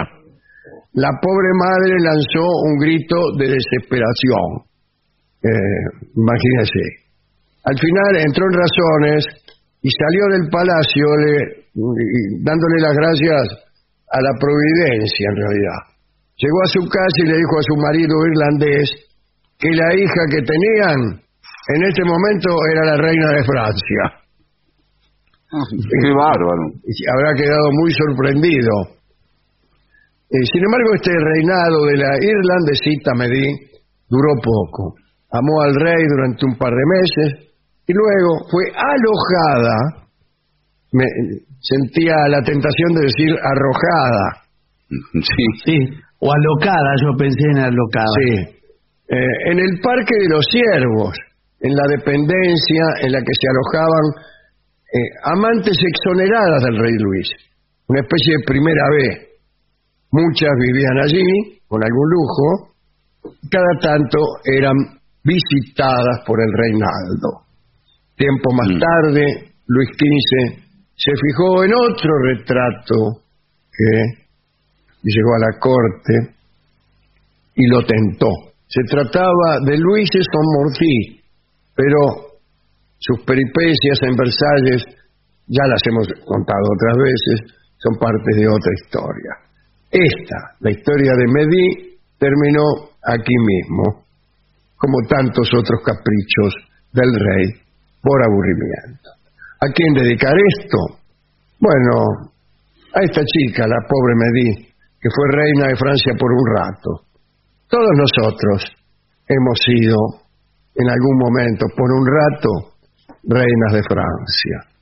Cuando alguien en una posición privilegiada nos elige, nos sentimos reinas de Francia y luego lo recordamos. Hemos ido a la discoteca a buscar alguna canción que tuviera algo que ver con esta historia de los retratos, de la búsqueda del amor que hacía la Pompadour para su rey, y hemos encontrado una canción que canta la excelente Amalia de la Vega, que se llama ¿Dónde está mi amor?, que era la pregunta que se hacía Luis cada vez que buscaba y buscaba retratos. Adelante.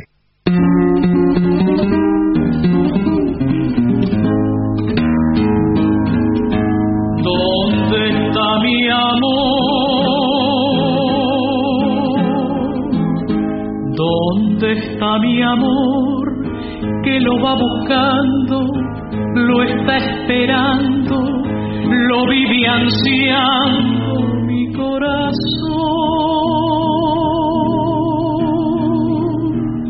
Amor profundo, remedio santo de mi alma herida, es la esperanza, pobre esperanza que nunca alcanza mi triste vida. ¿Dónde está mi amor?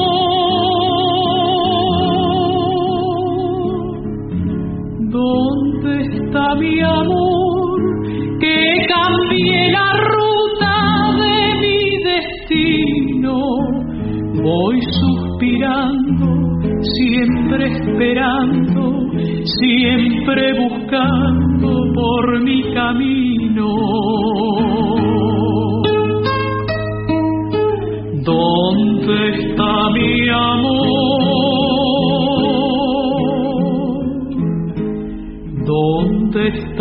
amor que tanto ha soñado, que lo ha esperado, que lo ha deseado mi corazón.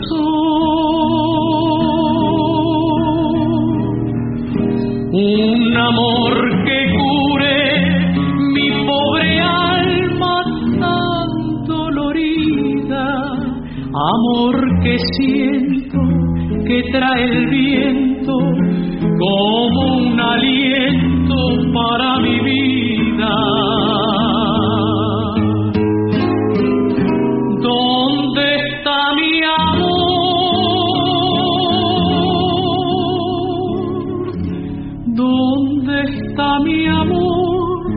Lucecita buena de mi destino, voy suspirando, siempre esperando, siempre buscando por mi camino.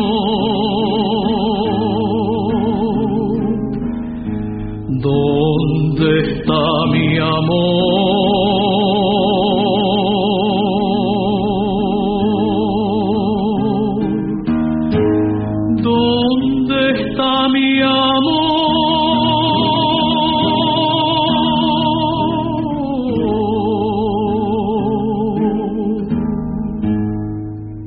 Amalia de la Vega, La venganza será terrible, ¿dónde está mi amor? ADUMILAM, la Asociación de los Docentes de la Universidad Nacional de La Matanza.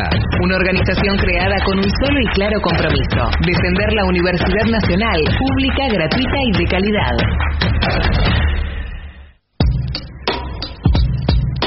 A M setecientos cincuenta. Objetivos. Objetivos. Pero no imparciales. Pero no imparciales.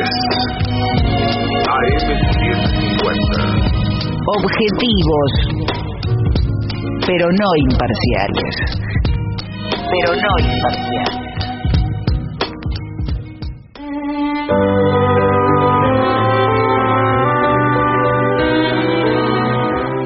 Continuamos en La venganza será terrible por las siete cincuenta. Señoras, señores, este es el mejor momento para dar comienzo al siguiente segmento. Atención, doce cosas para que tú hagas antes de dormir y mejores tu descanso, sí, tu rendimiento y muy tu bien. Vida. Atención, porque son cosas que hacen personalidades de éxito mundial. Ah, bueno, bueno. ah, esto es muy bueno, está probado. Que han tenido éxito en la política, en la ciencia, en el arte, en los negocios.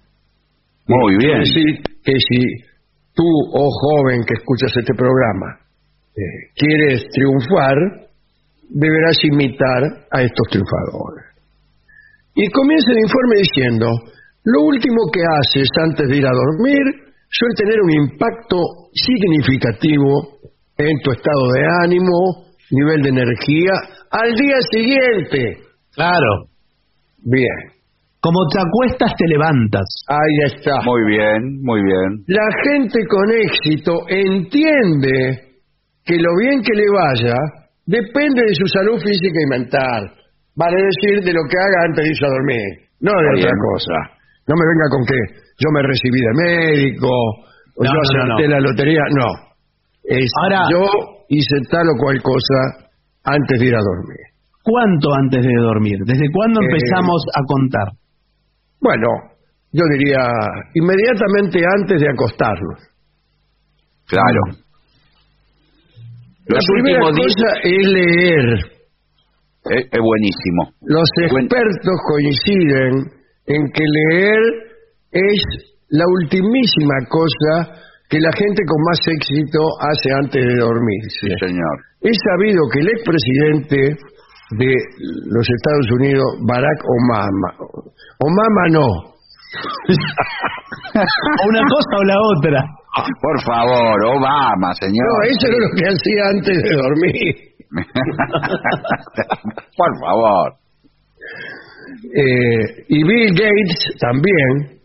Eh, que no fue presidente de la, de, de no. la nación, eh, leen al menos media hora antes de acostarse. Vos, claro, bárbaro, ¿eh? Cuidado. Yo me... Mirá, vos, me... le va a hacer mal a la vista. Yo me leí eh, Notas al pie en dos acostadas, te digo. Sí, ¿con sí. qué? Sí. Michael Kerr, un conferenciante de empresa internacional y autor de You Can Be Serious. Sí. Bueno, eh, no puedes ir en serio, ¿no? Eh, dice que sabe de varios líderes de, de empresas que reservan un tiempo justo antes de dormir para leer. ¡Oh, qué bárbaro! ¿Eh? No se, nunca se me hubiera ocurrido. Hasta el punto de que lo marcan como elemento no negociable de sus agendas. Ah. Claro, todo lo demás sí. Claro. Bueno. Segundo, desconectar del trabajo. Sí, fundamental. Ah, imagínese, usted, usted es guardabarrera. Sí. Y no desconecta del trabajo antes de irse a dormir, entonces se duerme. Deja claro, la barrera pero... abierta, desastre. No, señor, lo que quiere decir es que cuando usted se mete en la cama, ya olvídese del trabajo, ya está en la cama. Claro. Desconéctese, piense en otra cosa. La gente de éxito hace cualquier cosa antes de acostarse, eh, con una excepción: trabajar. Ah, yo creí que antes de acostarse con una excepción.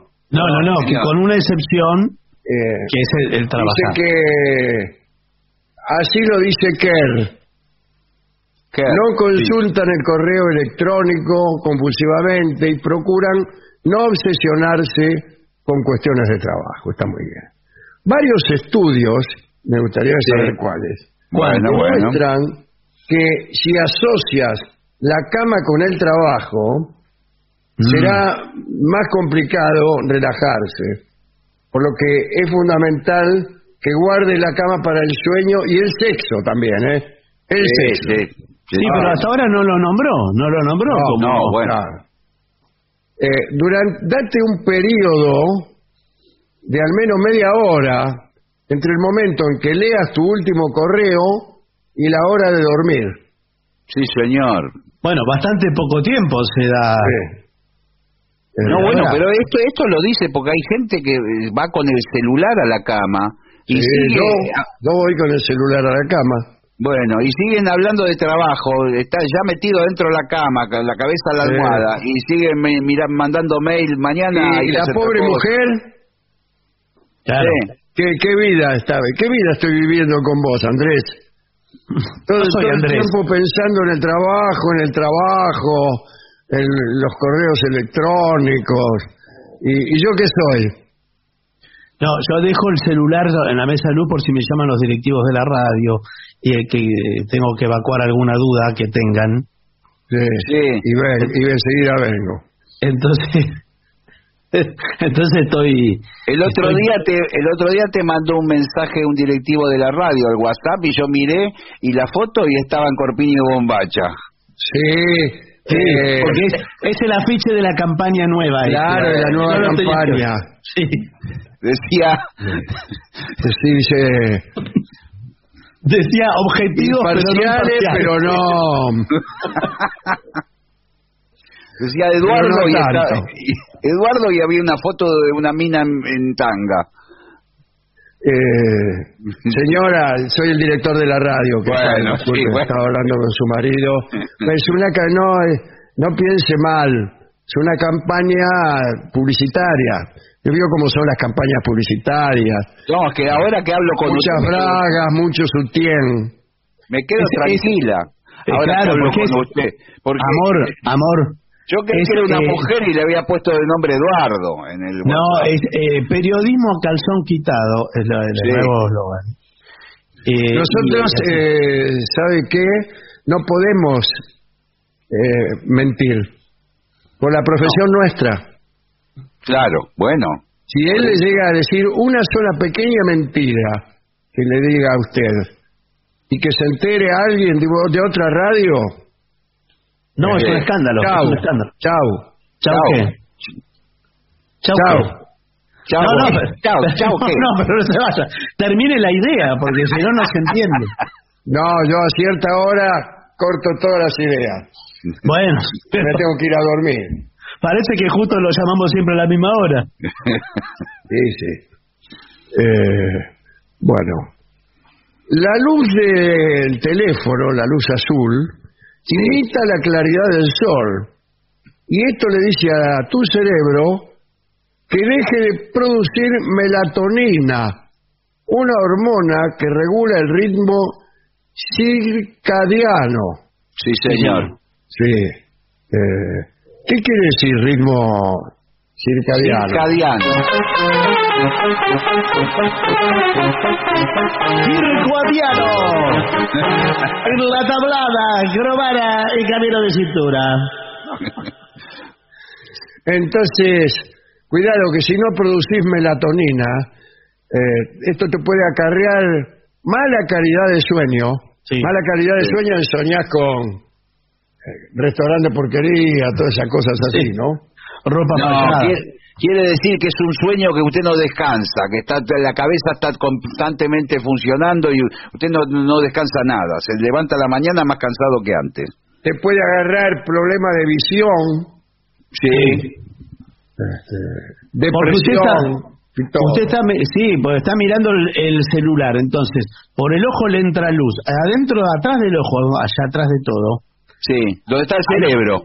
Donde está el cerebro, pero justo en la pared, como hay como un espejo.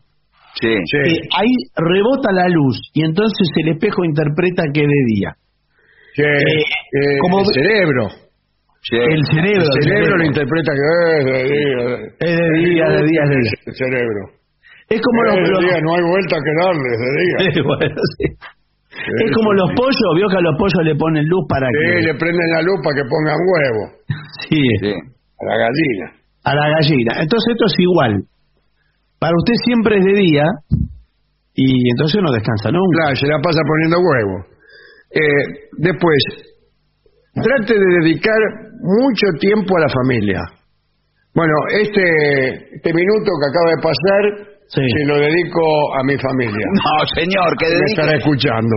No, quiere decir... A toda mi familia le dedico este minuto no. que acaba de pasar, incluso a algunos amigos también. Por favor, señor. Vuelva a su casa un rato. Quiere decir que esté con su familia, que pase tiempo con su familia, no que le dedique minutos así. Otra buena idea es dar un paseo nocturno antes de irse a dormir. Sí, de eso dicen que funciona. Eh, y sin embargo no.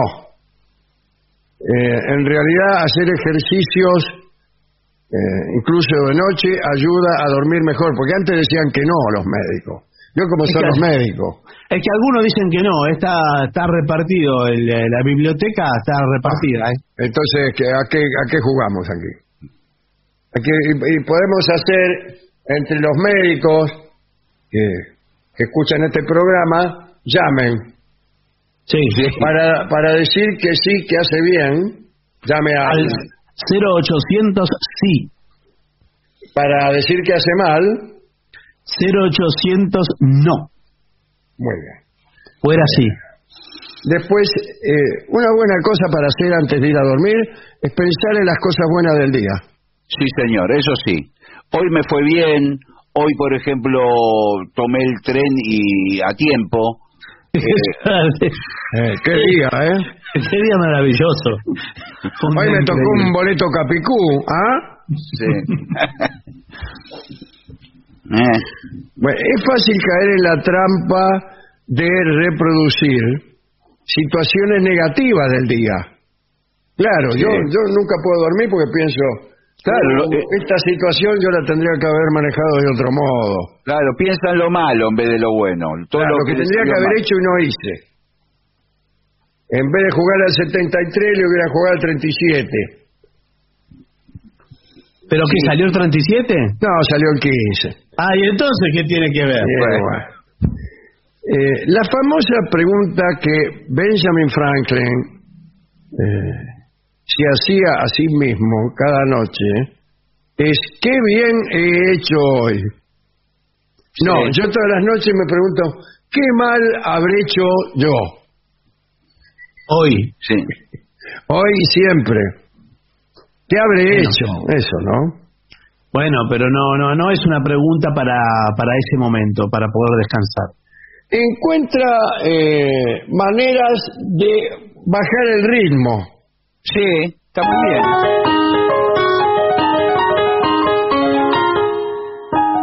Bájelo, bájelo. Ahí, muy bien. Ahí va. Vamos descansando bien. Vamos soltando.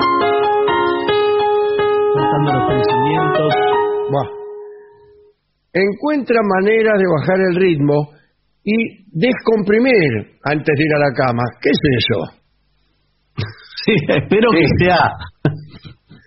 Sí, sí, yo que que mucha dormir. gente que hace eso antes de ir a dormir. Sí, me ya, parece que se refiere a... a no Acá a no, se descomprimió hace un rato, ¿eh? Sí, sí. Está, está descansando. Sí, sí. Me parece que quiere decir no tener tantos pensamientos, tener uno o dos pensamientos nada más. Bueno. Piensa en las cosas que pueden salir bien mañana. Sí. Mañana puede puede venir el tren a horario. A la Otra mañana, vez, ¿sí? Pero usted es muy afortunado. Mucha gente de éxito se toma unos minutos antes de dormir para visualizar un final feliz. Ah, sí. De los proyectos en los que están trabajando. Según Lynn Taylor, una experta en entornos de trabajo y autora de, de un libro, sí. de, de, Doma a tu tirano del trabajo, ¿eh? Cómo manejar el comportamiento infantil de un jefe y prosperar en el trabajo. Ese libro yo lo leería. Sí, claro que sí. ¿Quién no tiene bien. un jefe infantil? Yo. Meditar también. Dedica, dedica los diez minutos previos a acostarte a esto. ¿A qué? ¿A qué? Esto.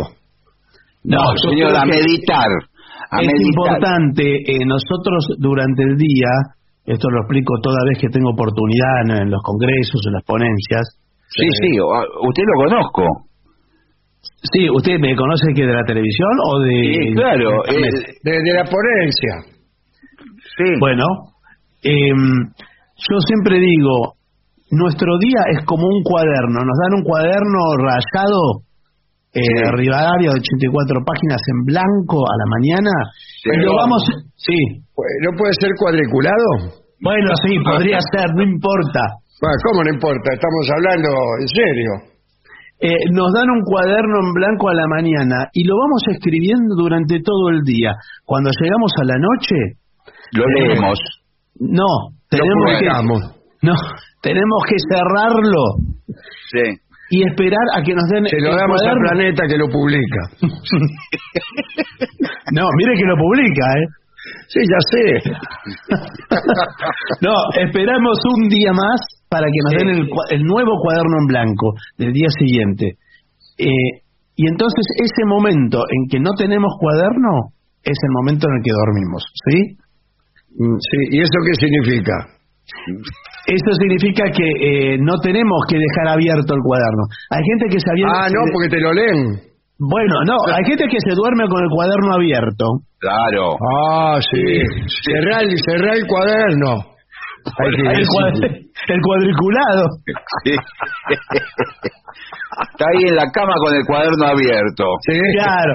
Entonces, durmiendo la siesta a la tarde. ¿Y sabe qué? A la... pasa, pasa la gente por la vereda y lo mira por la ventana. Sí, sí, se ve el cuaderno ahí. Lanceros argentinos. Y a la mañana siguiente, eso se paga, ¿eh? Eso se sí, paga. No es, sí. no es gratis eso, ¿eh? No, no. Usted tiene sí. que ir a la oficina, que hace, que hace en la oficina balance de contabilidad, con lo que sí. hace todo el mundo. Y entonces eh, ya está, está agotado y ya están mal las cuentas. Y así sí, está sí. la Argentina, así está el mundo. Claro, con el cuaderno abierto. Sí. Bueno, después planifica el sueño. Usted sabe que se puede planear con qué va a soñar uno. Sí. Así Yo que... en una época lo, lo hacía. ¿Sí? ¿Y, y, y con sí. qué soñaba? Con lo que quería, con un tema, ¿Sí? con un tema. Pero ¿lo puede hacer ahora o ya no? No, ahora no lo practico más, pero en un momento digo, uy, me gustaría soñar con este tema que lo tengo que resolver. Yo que hay cosas sí. que se resuelven. Claro, a ver hay... si lo resolvía el sueño. Sí, sí, a veces sí, a veces hasta cuentas matemáticas se resuelven soñando. Y, y ahí cuesta ahora, sí, pero... Sí, usted puede decidir. Por ejemplo, ¿qué lo aqueja? Dígame algo que lo aqueje ahora. A mí me gustaría tener más plata. Bueno, ¿qué? Pero eh, tiene eh, más plata. Sí, no, bueno, sí, pero a mí eso, también. Pero es muy básico esto. Señor jefe, justamente lo queríamos no. hablar porque me gustaría, nos gustaría ganar un sueldo todavía mayor. Bueno, sí. pero sueñelo, sueñelo. Sí. Eh, trabajémoslo. Sí, pero ¿qué, qué, ¿qué hacemos si usted justamente todas las noches sueña con lo contrario? Claro. No, voy a rebajar el suelo a toda esta manga de atorrante. No, mire, lo, lo vamos trabajando, lo vamos trabajando en grupo. Sí, esa es eh, la idea de, de un sindicato. Bueno, no, no, no, no el sindicato, la idea de, de trabajar con los sueños. Entonces usted aprovecha el sueño eh, y le rinde de otra manera, pero no algo tan, tan básico. El sueldo básico es el que ganamos nosotros. Sí, sí, claro, ese es el que tenemos nosotros. ¿eh?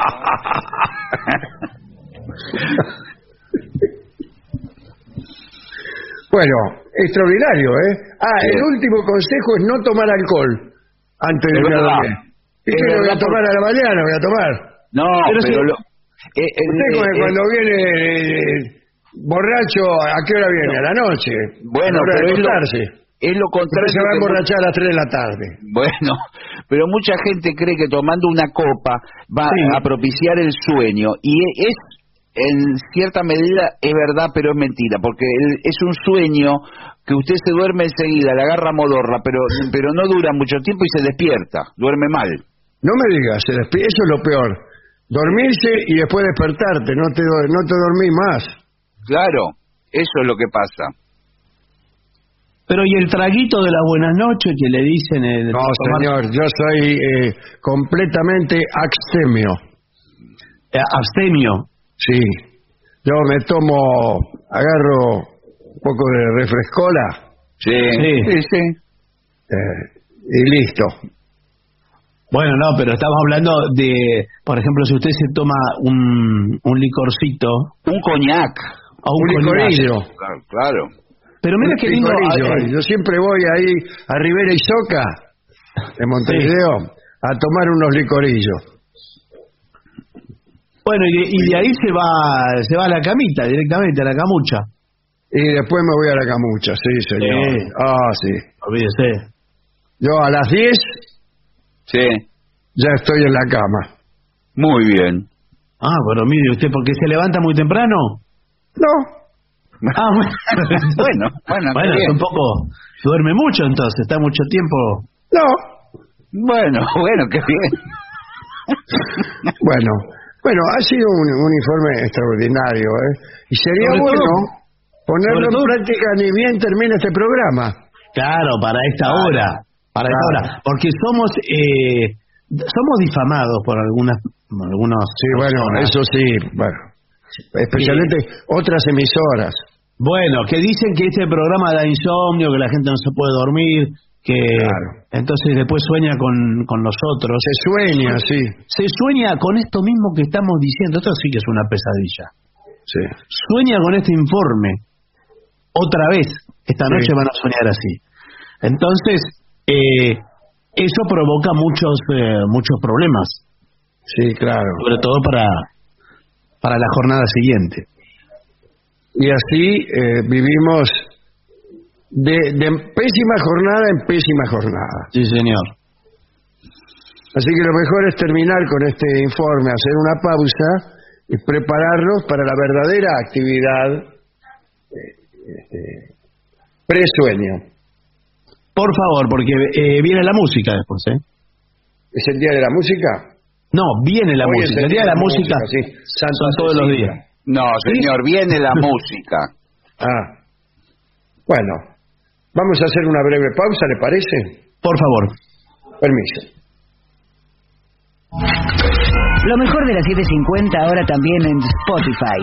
Las siete cincuenta en versión podcast, para que la escuches cuando quieras. siete cincuenta. Lo mejor de las siete cincuenta en Spotify. Dale play.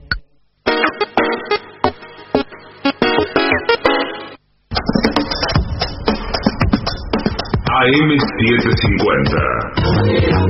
Objetivos, pero no imparciales. A M setecientos cincuenta. Objetivos, pero no imparciales.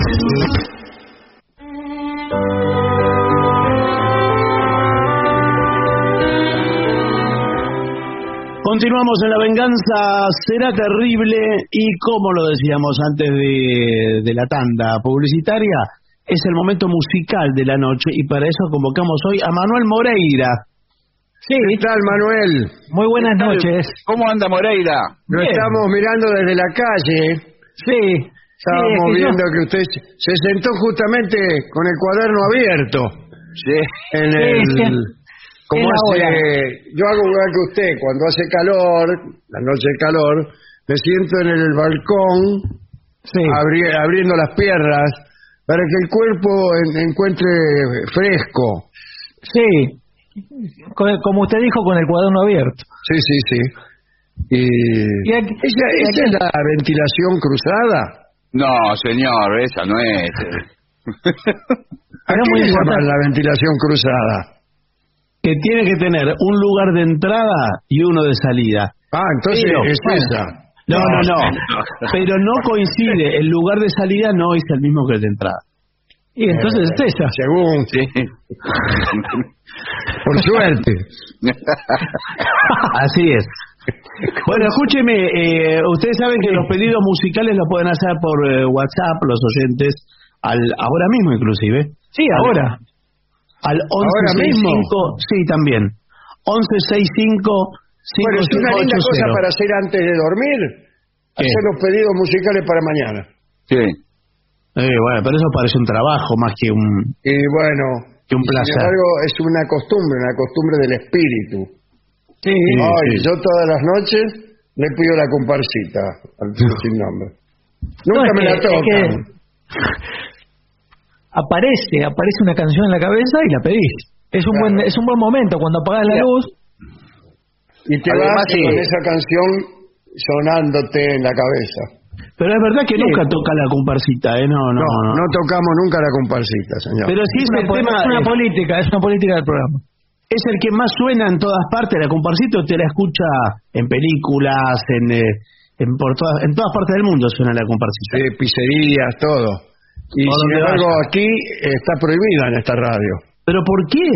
Y por, por política, todo es por política. Eh, no, ¿de dónde sacó eso? No, y por contrato. Directamente. Sí. Bueno, mire... Eh, que pidan cualquier canción, menos la comparsita. Menos la comparsita. Bien, eh, bueno, igual hay, mu hay muchas otras, ¿eh? Si le parece, eh, ya hacemos pasar también al sordo Mancé. Por favor. Bien. Bueno... Adelante. Lo hacemos pasar. Y ya llega a los estudios de A M setecientos cincuenta nuestro querido y nunca bien ponderado maestro, maestro. El sordo, sordo. Arnaldo Gansé. Le acompaña esta noche a nuestro querido maestro, la voz de Manuel Moreira. ¿Cómo anda Moreira? Muy bien. Buenas noches. Buenas noches. Muy bien. Bueno, hay muchos pedidos, ¿no? ¿Qué hay? Hay pedidos que trajo Moreira en el sombrero. Sí. Sí. Eh, ¿Por qué los hizo todo un bollito para que saquemos así sí, a la sí, sí, es como un sorteo. Es como un sorteo. A ver, a ver, a ver. Pero tendría que venir un niño del público, pero no hay público. Ah, qué sí. lástima. Eh, sí. A sacar. O un bombero voluntario. Acá hay un bombero. Ah, ¿usted es bombero? No, no. Ah. Tiene que ser un bombero sí. o un canillita. ¿Vio que son esos oficios bueno, nobles? Pero meta, meta, meta. Bueno, a ver, a ver, a ver. A ver. Milonga sentimental. Uy, uh, esto oh, es un penal oh, en el último bien. Minuto. ¿Eh? Bien.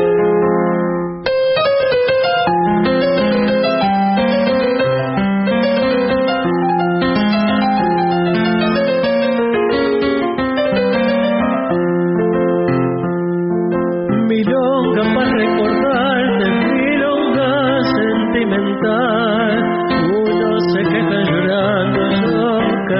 por no llorar. Tu amor se secó de golpe, nunca dijiste por qué.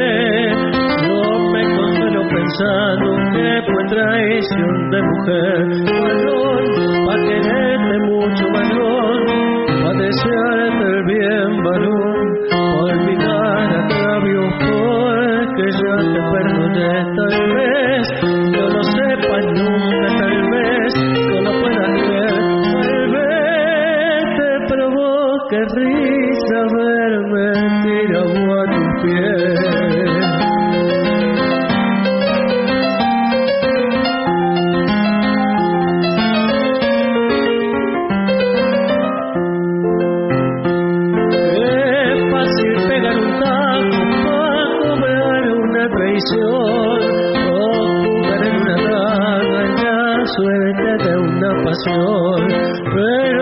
fácil colgarse los cientos de un metejón cuando estás bien amarrado al palo del corazón. Varón, pa' quererte mucho, varón, pa' desearte el bien, varón, pa' olvidar el agravio que ya te perdoné. Tal vez no lo sepas nunca, tal vez no lo puedas creer, tal vez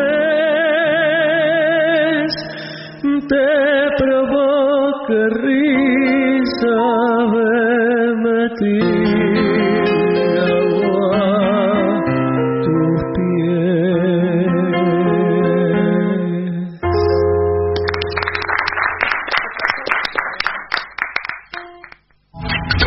Lo mejor de las siete cincuenta ahora también en Spotify. La siete cincuenta en versión podcast, para que la escuches cuando quieras. siete cincuenta. Lo mejor de la siete cincuenta en Spotify. Dale play. La fuerza de la información, de la comunicación y de las noticias, para ser decisiva, debe tener la fuerza de las convicciones. Por eso, sabemos lo que somos y lo que queremos ser. Objetivos, pero no imparciales. Porque no se puede ser imparcial entre el bien y el mal. A M setecientos cincuenta. Objetivos, pero no imparciales.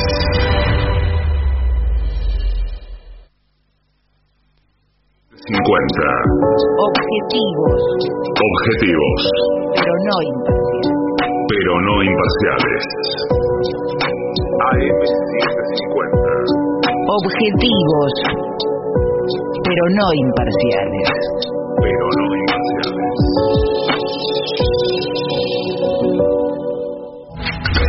Lo mejor de las siete cincuenta ahora también en Spotify. La siete cincuenta en versión podcast, para que la escuches cuando quieras. siete cincuenta. Lo mejor de la siete cincuenta en Spotify. Dale play. A M setecientos cincuenta. Objetivos, pero no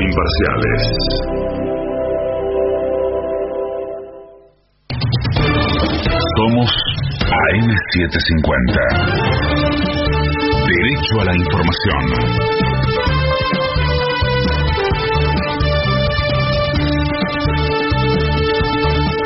Es la hora una cincuenta y cuatro minutos. La temperatura y sensación térmica en Buenos Aires es de veintiún grados una décima. El cielo está despejado, humedad setenta y cuatro por ciento. Alberto Fernández regresa hoy a la Argentina. Luego de su paso por Rusia, China y Barbados, está previsto que el avión que lo transporta aterrice en Ezeiza a las cinco de la mañana. Recordemos que lo acompañan el gobernador, el gobernador bonaerense Axel Kicillof, el de Catamarca Raúl Jalil y la de Río Negro Arabela Carreras. Juntos por el Cambio ahora propone que el acuerdo con el F M I no se discute en el Congreso. El diputado Martín Tetaz, de Juntos por el Cambio, criticó la norma que establece que los endeudamientos y planes de re- renegociación de deuda deban contar con el aval parlamentario. Es una historia linda que terminó mal, ¿no? Porque en realidad, este es una maniobra del peronismo para tratar de mostrarse representativo, republicano y federal, digamos, y lo que pasa es que es un error de cálculo. Ellos pensaban que eso iba a ocurrir con la escribanía, y no hay más una escribanía, y ahora encima ni siquiera tienen los apoyos del propio bloque, entonces ahora terminó siendo un problema para el gobierno. Tal vez la institucionalidad más adecuada para la política económica no es que la política económica tenga que pasar por el Congreso, eso parece que, este, que, que ahora empieza a quedar un poco más claro, ¿no? La actividad industrial cerró dos mil veintiuno con una mejora acumulada de quince coma ocho por ciento. El dato fue difundido por el INDEC y se complementa con la existencia de cuarenta y ocho mil empleos más en la industria respecto a dos mil diecinueve. La mejora interanual fue aún mayor en sectores como el automotor, con un avance de cincuenta y uno por ciento interanual, o el sector textil, con cuarenta y cinco por ciento. Raqueta. Hoy comienzan a disputarse los octavos de final del A T P doscientos cincuenta de Buenos Aires. A las trece y treinta, el rosarino Federico Coria se medirá con el serbio Dusan Lajovic. Luego, a las veinte, el bonaerense Sebastián Báez se enfrentará al italiano Lorenzo Sonego. En Buenos Aires, la temperatura y sensación térmica es de veintiún grados una décima. El cielo está despejado, humedad setenta y cuatro por ciento. Federico Martín. Somos A M setecientos cincuenta. Derecho a la información. A M setecientos cincuenta. Objetivos. Objetivos. Pero no imparciales. A M setecientos cincuenta. Objetivos, pero no imparciales.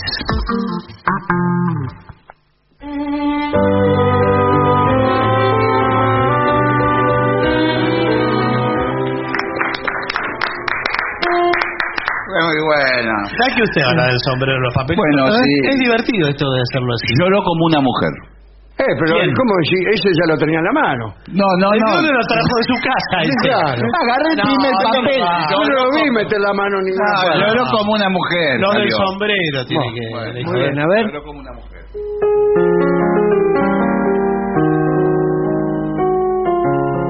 Otorro al gris. Una mina ya sin chance por lo viejo, que sorprende a su garabo en el trance de partir. Una escena a lo melato, y entre el llanto y una queja, arrodillada ante su hombre, así se le oye decir: me engrupiste bien de bute, con el cuento de la tristeza, pues triste te morías si te dejaba. Pega baja tras suspiro que hasta el papel de la pieza se despegaba de golpe hasta quedarte colgado. Te dio por hacerte el loco y despegarte seralpite. Te rajaron del laburo por marmota y por cebón. Yo también al verte enfermo comencé a ponerme triste. Quererte por sonza a fuerza de compasión empezó a gustar el monte y dejaste en la timba poco a poco la vergüenza, la decencia y la moral. Entró casi en el vento, me diste cada marimba que me dejaba de cama con vista al hospital. Como quedan en la vía, fue tu viejo un pobretano, era chico con los dos atorrante como vos. Me pediste una ayuda, entonces te di una mano alquilando un cotorrito en el centro para los dos. Allá como la semana me mangueaste pa' cigarro, ir a cortarte el pelo y ir un rato al café. Y una vez que discutimos me tiraste con los tarros, que si no los gambeteo estaba lista, yo sé. Decime si yo no he sido para vos como una madre, decime si yo merezco lo que me pensás hacer. Bajo el bacán la cabeza y el tan rana y tan compadre, besándole los cabellos, lloro como una mujer.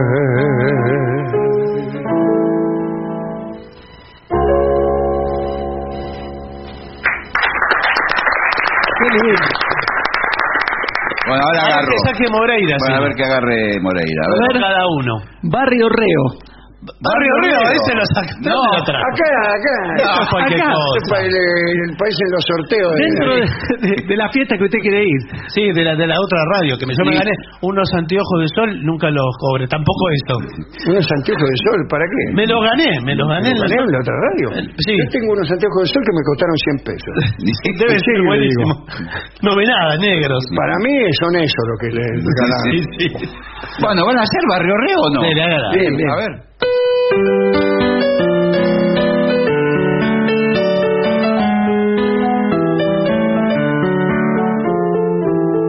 Viejo patio de mi ensueño, vuelve ranchitos iguales, como vos los vendavales, a mí me azotó el dolor.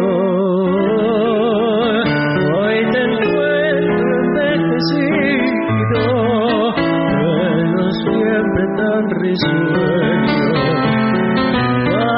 lindo y yo que soy treinta años y mirá, mirá que viejo estoy. Mi barrio nuevo, mi viejo amor, hoy el marjeo, soy tu cantor, escucha el ruego.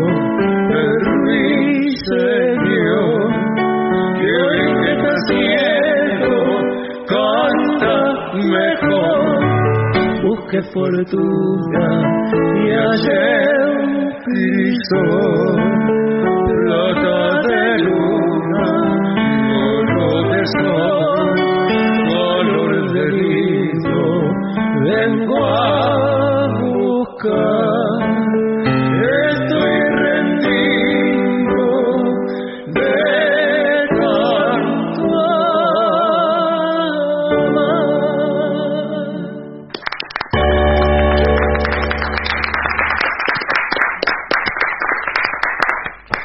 Bueno, eh, seguimos, ¿eh?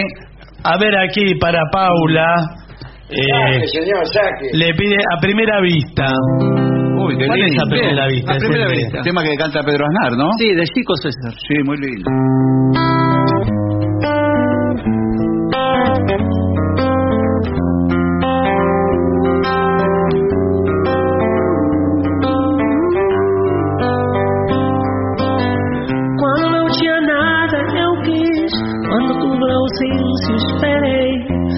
Tive frio, tremi, quando tive coragem, briguei. Quando digo carta, abri, quando abri a príncipe, dancei. Quando o olho brilhou, entendi, quando criei asas, voei. Quando me chamou, eu vim, quando dei por mim, estava aqui. Quando me achei, me perdi. Quando vi você, me apaixonei. Mara, saia, sonhei. Saia, saia, ainda não. Oh,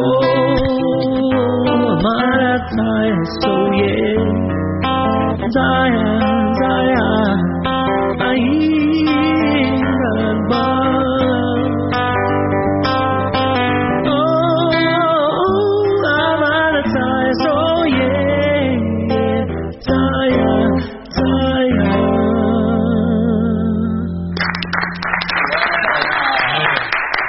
está el público de ansioso. Bueno, tranquilos todos, chicos, que... Qué bien. La radio qué, linda, qué lindo está saliendo hoy, ¿eh? ¿Tiene bueno, la trompeta a mano usted? Sí, sí, claro. Sí, debe ser esa. Debe ser esa que la empezó a tocar. ¿Qué le pasa, señor? Bien, bueno, eh, ¿qué quieren con la trompeta? ¿Qué hacemos? La va... Sí. Haga lo que hace usted, que digamos es de lo más bueno, noble que, pero que se ¿qué molestía habían pedido?